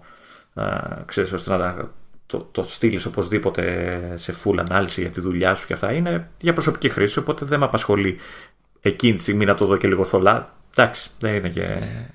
Ξέρεις, είναι, ε, το, το θέμα είναι ότι άμα είναι να δεις μόνο ότι έχεις τραβήξει, πάει και έρχεται. Με το που θελείς να κάνεις edit, πρέπει να κατεβάσει το πρωτότυπο αρχείο. Ναι, αυτό ισχύει. Ναι. Και αυτό σε καθυστερεί εκείνη την ώρα. Και σε φωτογραφία πάει και έρχεται. Άμα πας να κάνεις edit βίντεο, ναι. Δεν θες εκείνη την ώρα να περιμένεις να κάνεις βίντεο βίντεο. Δεν Σε ό,τι θυμάμαι- σύνδεση και να είσαι, απλά δεν θες να περιμένεις. Δεν θυμάμαι αν έχει κάποια επιλογή να, να μαρκάρεις αρχεία, ξέρεις, ότι αυτά τα, θα τα χρειαστώ ώστε άστα. Κάπως έτσι δεν ξέρω αν υπάρχει κάτι τέτοιο, δεν νομίζω. Δεν νομίζω κι εγώ. Νομίζω ότι το κάνει τελείως αυτόματα. Και δεν έχεις κάποιον περαιτέρω έλεγχο. Και μένουν δύο κατηγορίες που είναι podcast που έχει αυτό που φαντάζεστε. που και εκεί βέβαια ε, υπάρχει ρύθμιση στην εφαρμογή για αυτόματη διαγραφή ενός podcast που έχει παιχτεί. Αλλά γιατί να υπάρχει εδώ πέρα; Σε, στο, σε εργαλείο που είναι για storage management. Δεν υπάρχει λόγος να υπάρχει εδώ. Τα έχουμε πει αυτά. Μπράβο Apple και πάλι. Και αντίστοιχα συμβαίνει ακριβώς το ίδιο πράγμα στην κατηγορία TV που έχει σχετικό recommendation πάνω αλλά εδώ δεν χρειάζεται shortcut ούτε σχετική ρύθμιση στην εφαρμογή ούτε shortcut για να σε πηγαίνεις στο αντίστοιχο recommendation. Γενικά ναι. Ε, είναι καλή φάση το ότι υφίσταται αυτό το πράγμα αλλά κατ' εμέ συνολικά δεν είναι όσο ευέλικτο και φιλικό θα, θα ήθελα. Την άποψη ότι ο απλός χρήστης δεν θέλει να κάνει έτσι κι αλλιώς τις βουτιές οπότε αν είναι να μπεις στη διαδικασία θεωρώ καλύτερο όλες οι πιθανές επιλογές να είναι εκεί για να τον περιμένουν για να μπορεί και πιο εύκολα μες στο μυαλό του πώς λες παιδί μου θέλω να πειράξω κάποια ρύθμιση θα ανοίξω system preferences λογικά εκεί θα είναι ό,τι είναι να κάνω εδώ ανοίγεις κάτι για storage management και δεν υπάρχουν όλες οι σχετικές επιλογές για storage management. Δεν κατανοώ. Έλα, μη μου στεναχωριέσαι. Είναι... Κάνανε το βήμα. Θα το φτιάξουν, θα το βελτιώσουν. Ναι, σε 5-6 χρόνια. Α, έχουμε και αυτό, ε. Ας κάνουμε κάτι. Ας κάνουμε κάτι γι' αυτό.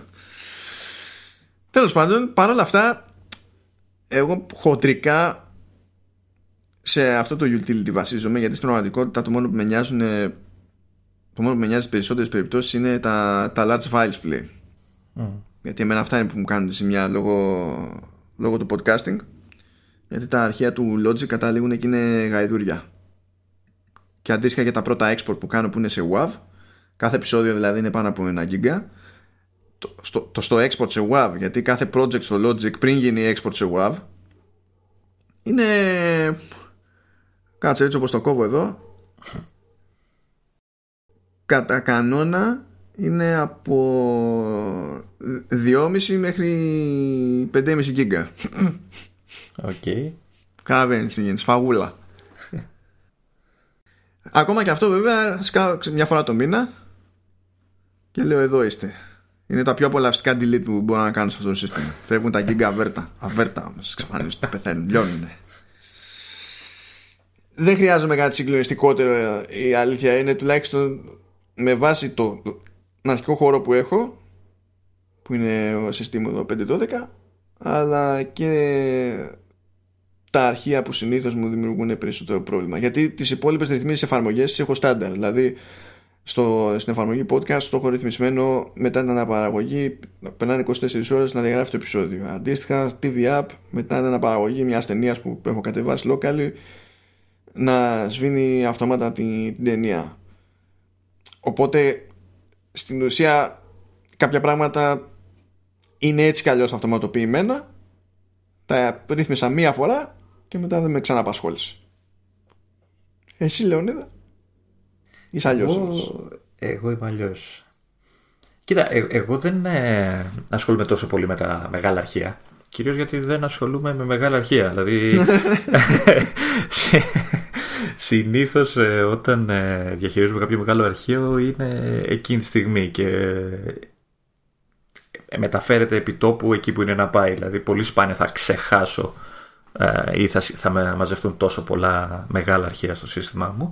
Ε, κυρίως γιατί το λάπτοπ μου με το οποίο ξεκίνησα στον κόσμο του Mac είναι με 128 δίσκο. Ε, στις αρχές είχα ε, μεγάλο άγχος, αυτό που έλεγες εσύ, ε, όταν ξεκινήσαμε το θέμα εδώ, ε, γιατί σε αυτά τα 128 γίγα, από τα οποία σου μένουν γύρω στα 120 μετά το σύστημα και όλα αυτά ε, που ξεκινάει, που εγκαθιστάς, ε, έπρεπε να χωρέσω και Windows. ναι, ναι. τα οποία όπως ξέρεις είναι πολύ μικρά δεν θέλουν καθόλου χώρο ε, βασικά σε ξεγελάνε γιατί ε, όπως, όσοι θυμούνται ξέρουν ότι χρησιμοποιώ Windows μέσω του Parallels. Το Parallels τα Windows τα θεωρεί ως ένα αρχείο. Και αυτό το αρχείο συνήθως ξεκινάει, ε, πώς να το πούμε, συντηρητικά, δηλαδή 30, 40 γίγα το πολύ με εγκατεστημένους όλες τις εφαρμογές που χρειάζομαι.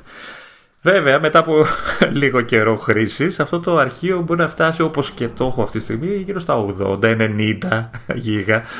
Οπότε, ναι, δεν ήταν πολύ ευχάριστη η ύπαρξη του 128 μου. Ε, εντάξει, και μέχρι να, να κάνω την κίνηση που έκανα και σώθηκα ε, στηριζόμουν σε διάφορες ε, εφαρμογές οι οποίες καθαρίζαν σε εισαγωγικά το σύστημα από διάφορα πράγματα. Κάναν δουλίτσα. Βέβαια ε, εντάξει όταν μιλάμε για ένα αρχείο που είναι μόνο το 80 γίγα δεν μπορεί να κάνεις και πολλά. Ναι. ε, αυτές τις εφαρμογές τις έχω ακόμα. Η κίνηση που έκανα για να σωθώ είναι ότι πέταξα τα Windows σε εξωτερικό δίσκο σε εξωτερικό SSD οπότε ουσιαστικά ξέρεις, έφυγε το μεγάλο άγχος μου έφυγε από όλα μου τα συστήματα. Ε, ο Mac Mini έχει 256, έτσι για να πω για την ιστορία.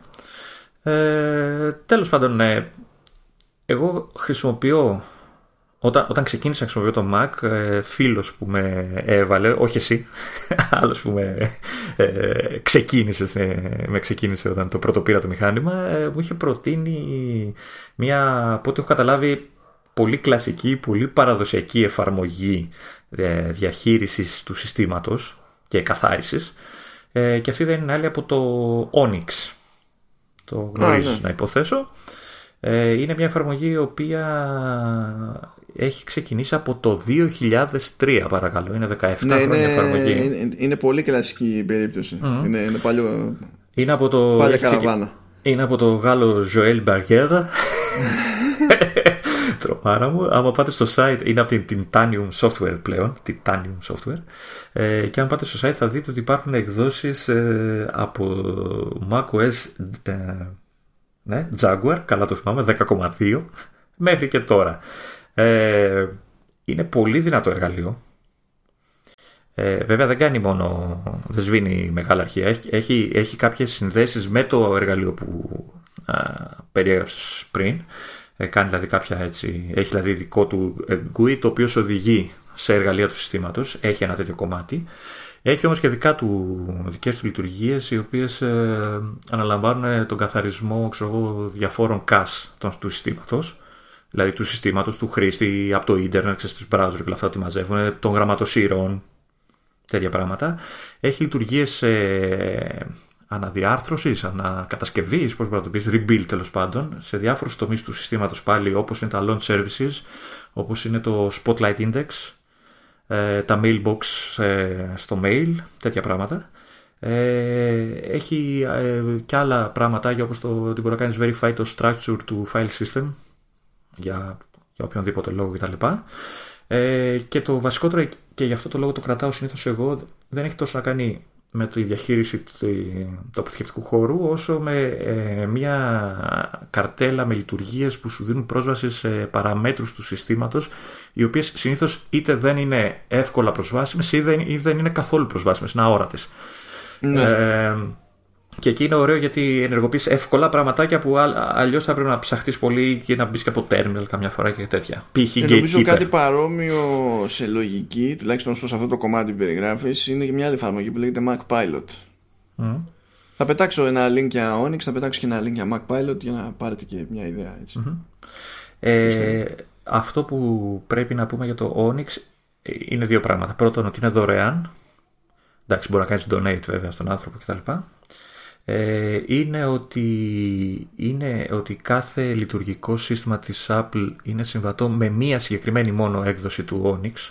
Δηλαδή δεν μπορείς να βάλεις Καταλίνα και να τρέχεις Onyx ε, που έτρεχε στο Mojave. Ε, δεν τρέχει καθόλου εφαρμογή, σου πετάει μήνυμα ότι περιμένετε να βγει και στο site δηλαδή να πας, σου λέει περιμένετε, βγαίνει η αντίστοιχη έκδοση για το Καταλίνα ή για το όποιο macOS.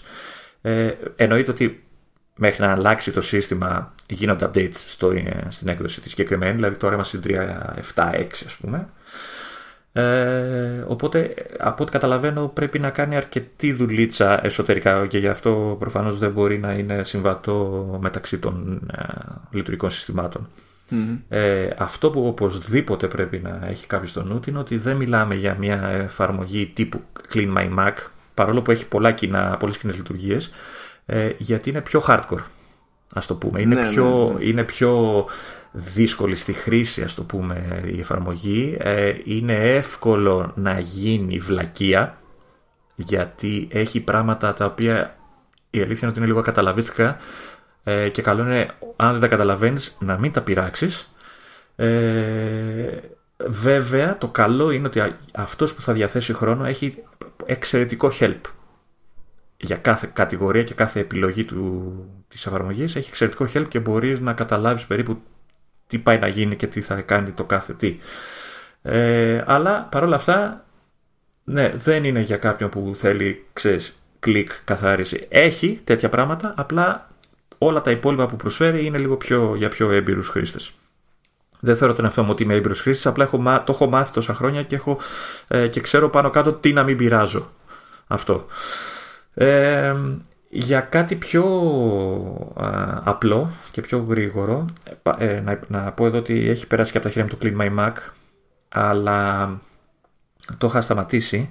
Όχι ότι είναι κακό, απλά το σταμάτησα γιατί το ίδιο το Parallels ε, προσφέρει μια σουίτα μικρών εφαρμογών, το λεγόμενο Parallels Toolbox, ε, το οποίο ε, μέσα σε όλες τις, ε, τις μικρές εφαρμογές που προσφέρει, ε, προσφέρει και μια που λέγεται Clean Drive, που κάνει ακριβώς αυτό που, εννοεί, που καταλαβαίνει κανείς από τον, από τον τίτλο της εφαρμογής. Πολύ πιο, πολύ πιο απλό πράγμα, είναι ε, one click, δηλαδή πατάς ένα κουμπί και κάνει clean junk files, ε, browser, δεν ξέρω εγώ τι. Ε, επιλέγεις βέβαια τι θες να κάνει η καθάριση, σου μετράει στην αρχή τι, τι καταλαμβάνει πόσο ε, και μάλιστα σου έχει και δυνατότητα να, να, σου, να σου ειδοποιεί αν ξεπεράσει τα 2 γίγα σε junk files κτλ. Να, σου, να κάνεις clean. Ε, αυτή, αυτό το, το, αυτή η suite εφαρμογών ε, πωλείται ξεχωριστά, είναι με 20 ευρώ το, το χρόνο, είναι συνδρομητική, αλλά αν πάρεις το Parallels, ε, στο έχει μέσα πακέτο. Οπότε από τη στιγμή που το έχω το Parallels, είπα να χρησιμοποιήσω και την εφαρμογή αυτή. Ε, απλή τελείως, είναι για καθημερινή, καθημερινή χρήση, δηλαδή το ανοίγεις, κλικ, γεια σας, καθαρίζει logs, cache, trash, mail, browser, ε, μέχρι και backups του, του iOS, σε περίπτωση που έχεις κάνει κάποιο backup, ξέρεις, μέσω του Mac. Ε, παλιά updates, μπορεί να έχει κρατήσει στο σύστημα κάποιο αρχείο. Ε, δείχνει μεγάλα αρχεία γι' αυτό. Ε, είναι, έχει απλό, αλλά κάνει δουλίτσα. Τώρα να πω και ένα τελευταίο, δεν ξέρω αν έχει νόημα. Η εφαρμογή υπάρχει και σε Mac. Εγώ το χρησιμοποιώ στο, το χρησιμοποιώ στο κομμάτι του PC χρόνια. Είναι το πασίγνωστο CC Cleaner.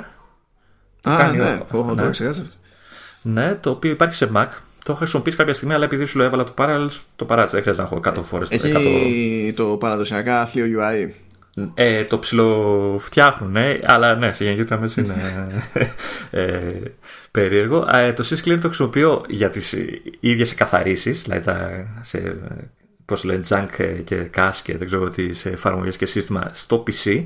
Στο PC δίνει και τη δυνατότητα για να κάνεις clean το registry, ε, το οποίο ουσιαστικά σκανάρει τη- το, το μητρό των, των Windows και εμ, σου βλέ- βρίσκει κλειδιά τα οποία ξέρω εγώ, μετά από κάποια ε, απεκατάσταση εφαρμογής έχουν μείνει ε, στο σύστημα και αυτά υποτίθεται το βαραίνουν και ε, αυτό, αυτή η λειτου- ε, η εφαρμογή το, το καθαρίζει το μητρό.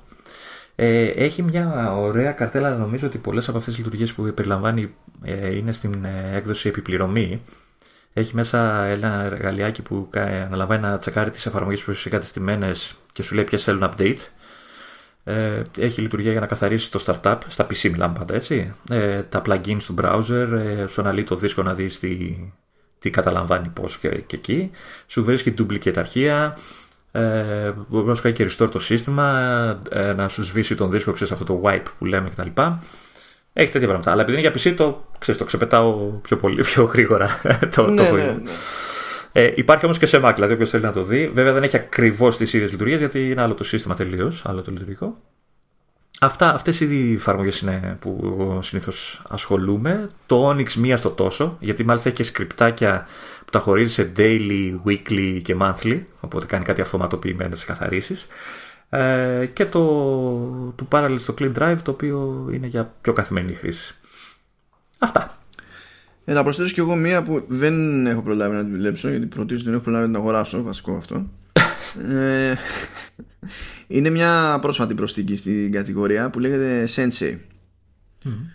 Το, το Sensei κινείται χοντρικά από την άποψη του στισίματος έτσι, με, με προτεραιότητα τη, τη φιλικότητα που περιμένει κανείς από κάτι σαν το Clean My Mac. Αλλά προσπαθεί να καλύψει περισσότερους ρόλους. Ας πούμε ε, θα βοηθήσει στο να βρει κάποιος μεγάλα αρχεία στο να κάνει uninstall κάποια preference ε, files που έχουν μείνει ξεπάρκα ξέρω εγώ. Ε, και διάφορα τέτοια πραγματάκια. Μπλέκει λίγο περισσότερο με θέματα ε, διαχείρισης αποθηκευτικού χώρου. Όχι με την έννοια του, του τι πιάνει χώρο δείξτε μου να κάνω delete κτλ αλλά μπορεί να να ενεργοποιήσει trim για third party SSDs μπορεί να τσεκάρει την, την κατάσταση τι, ας πούμε το, να, να βγάλει health report για το αποθηκευτικό μέσο. ε, έχει benchmarks για τα αποθηκευτικά μέσα που υπάρχουν πρόχειρα. Ε, έχει κάποιες ευκολίες για το, για το partitioning και τέτοια πραγματάκια. Ταυτόχρονα έχει ε, κάποιες λειτουργίες που θυμίζουν iStat menus που είναι στατιστικά ξέρω εγώ για τη χρήση CPU, RAM και GPU κτλ για τις μπαταρίες και δεν συμμαζεύεται και κάνει και ένα βήμα παραπέρα τέλος πάντων με κάποια ακόμα πλέον στατιστικά και thermals για, ε, για GPU που συνήθως δεν καλύπτει ας πούμε, μια εφαρμογή σαν το iStat menus που είναι πιο μικρή εφαρμογή και πιο φθηνή εφαρμογή εδώ που τα λέμε. Ε, και θα λειτουργήσει και ο disk cleaner, app uninstaller ξέρω εγώ και διάφορα τέτοια πραγματάκια. Και δεν είναι τόσο τίγκα σε fantasy animations όσο είναι το Clean My Mac. Δεν είναι τόσο σπαρτιάτικο όσο είναι το iStat menus. Φαίνεται να πατάει τουλάχιστον αισθητικά στο πιο στάνταρ τέλος πάντων της σύγχρονης εποχής του macOS. Ε, και νομίζω τουλάχιστον στο, στο μάτι πιάνει έτσι μια καλή ενδιάμεση οδό για αυτές τις περιπτώσεις και τουλάχιστον τάζει και πολύ περισσότερες λειτουργίες από τις εναλλακτικές σε αυτή την κατηγορία αλλά δεν το έχω δοκιμάσει για να, για να ξέρω Υποτίθεται ότι είχα στην άκρη του μυαλού μου να μπω στη διαδικασία να πάρω το Clean My Mac εφόσον πλέον δεν πληρώνω setup για να το έχω από εκεί. Ε, και θυμάσαι που έλεγες ότι είναι συνδρομητικό το Clean My Mac. Είναι. Το είδα ναι, πάλι. είναι. Είναι, αλλά δεν είναι η μόνη επιλογή. Έχει και επιλογή να το αγοράσει κατευθείαν. Α, οκ. Okay. Σ' αφήνει και το ένα και το άλλο. Ε, και προφανώς είναι.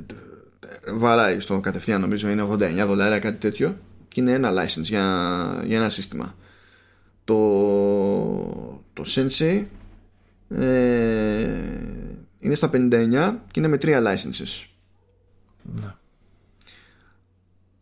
Με τρώει η αλήθεια είναι και επειδή οπότε έχω προλάβει να διαβάσω ρε παιδί μου οι πρώτες εντυπώσεις τουλάχιστον είναι καλές με τρώει ακόμη περισσότερο Οπότε φαντάζομαι ότι κάποια στιγμή θα με παραφάει. Θα, θα σε φάει τελείως. Ναι, ναι. Και τότε θα έχουμε να λέμε πάλι πράγματα όταν θα έχω εντυπώσεις. Κάπως, κάπως έτσι. Εντάξει. Σου, σου φύγε. Ηρέμησες. Μου φύγε ένα βάρος. Μου φύγε ένα βάρος που τώρα να σας ξέρει τι θα γίνει στο μοντάρισμα. Μπέτα. Τι πέρα μέσα. Αλλά θα αντέξω, θα ζήσω. Ε, απ' τη μία γκρινιάζει και απ' την άλλη τη βάζει πριν καν κυκλοφορήσει έτσι. Ε, τι να κάνω, τι να κάνω. Αυτά αγαπητοί, ελπίζουμε να ανακαλύψετε καμία έτσι λίγο διαφορετική γωνιά του macOS που σας είχε διαφύγει τώρα με αυτά τα θέματα τέλος πάντων τα εργαλεία που δίνει έτσι κι αλλιώς το, το macOS αλλά να εξερευνήσετε και καμιά εφαρμογούλα έτσι πιο τσαχπίνικη για την περίσταση γιατί χρειάζεται. Μπορεί να μην έχουμε αυτή την κατάρα των Windows που λέγεται Registry, που είναι ένα ναρκοπαίδιο, αλλά αυτό δεν πάει να πει ότι δεν έχουμε τα δικά μας. Η αλήθεια είναι. Αυτά λοιπόν. Χαιρέτα το λαό σου, Λεωνίδα. Ε, γεια σου, Βασίλη. ε, Ε, τώρα, αν δεν ε, γίνει καμία επιστράτευση, ευτυχώς γλιτώνω λόγω γεραμάτων, αν δεν μας πέσει κορονοϊός, αν, αν, αν, λογικά θα τα πούμε ξανά την άλλη εβδομάδα. Ε, ε ναι. Έτσι λέμε. Έτσι, έτσι. Μέχρι τότε. Μέχρι τότε πάω να δω αν θα ξεμπερδέψω ποτέ με τη, με τη δοκιμή της, της OLED από την LG. Άντε, γιατί μα... Αυτό, πρέπει, έχεις ε, τάξει review. Θα έχουμε να πούμε. Αυτά αγαπητοί, τα λέμε την άλλη εβδομάδα πάλι. Γεια χαρά.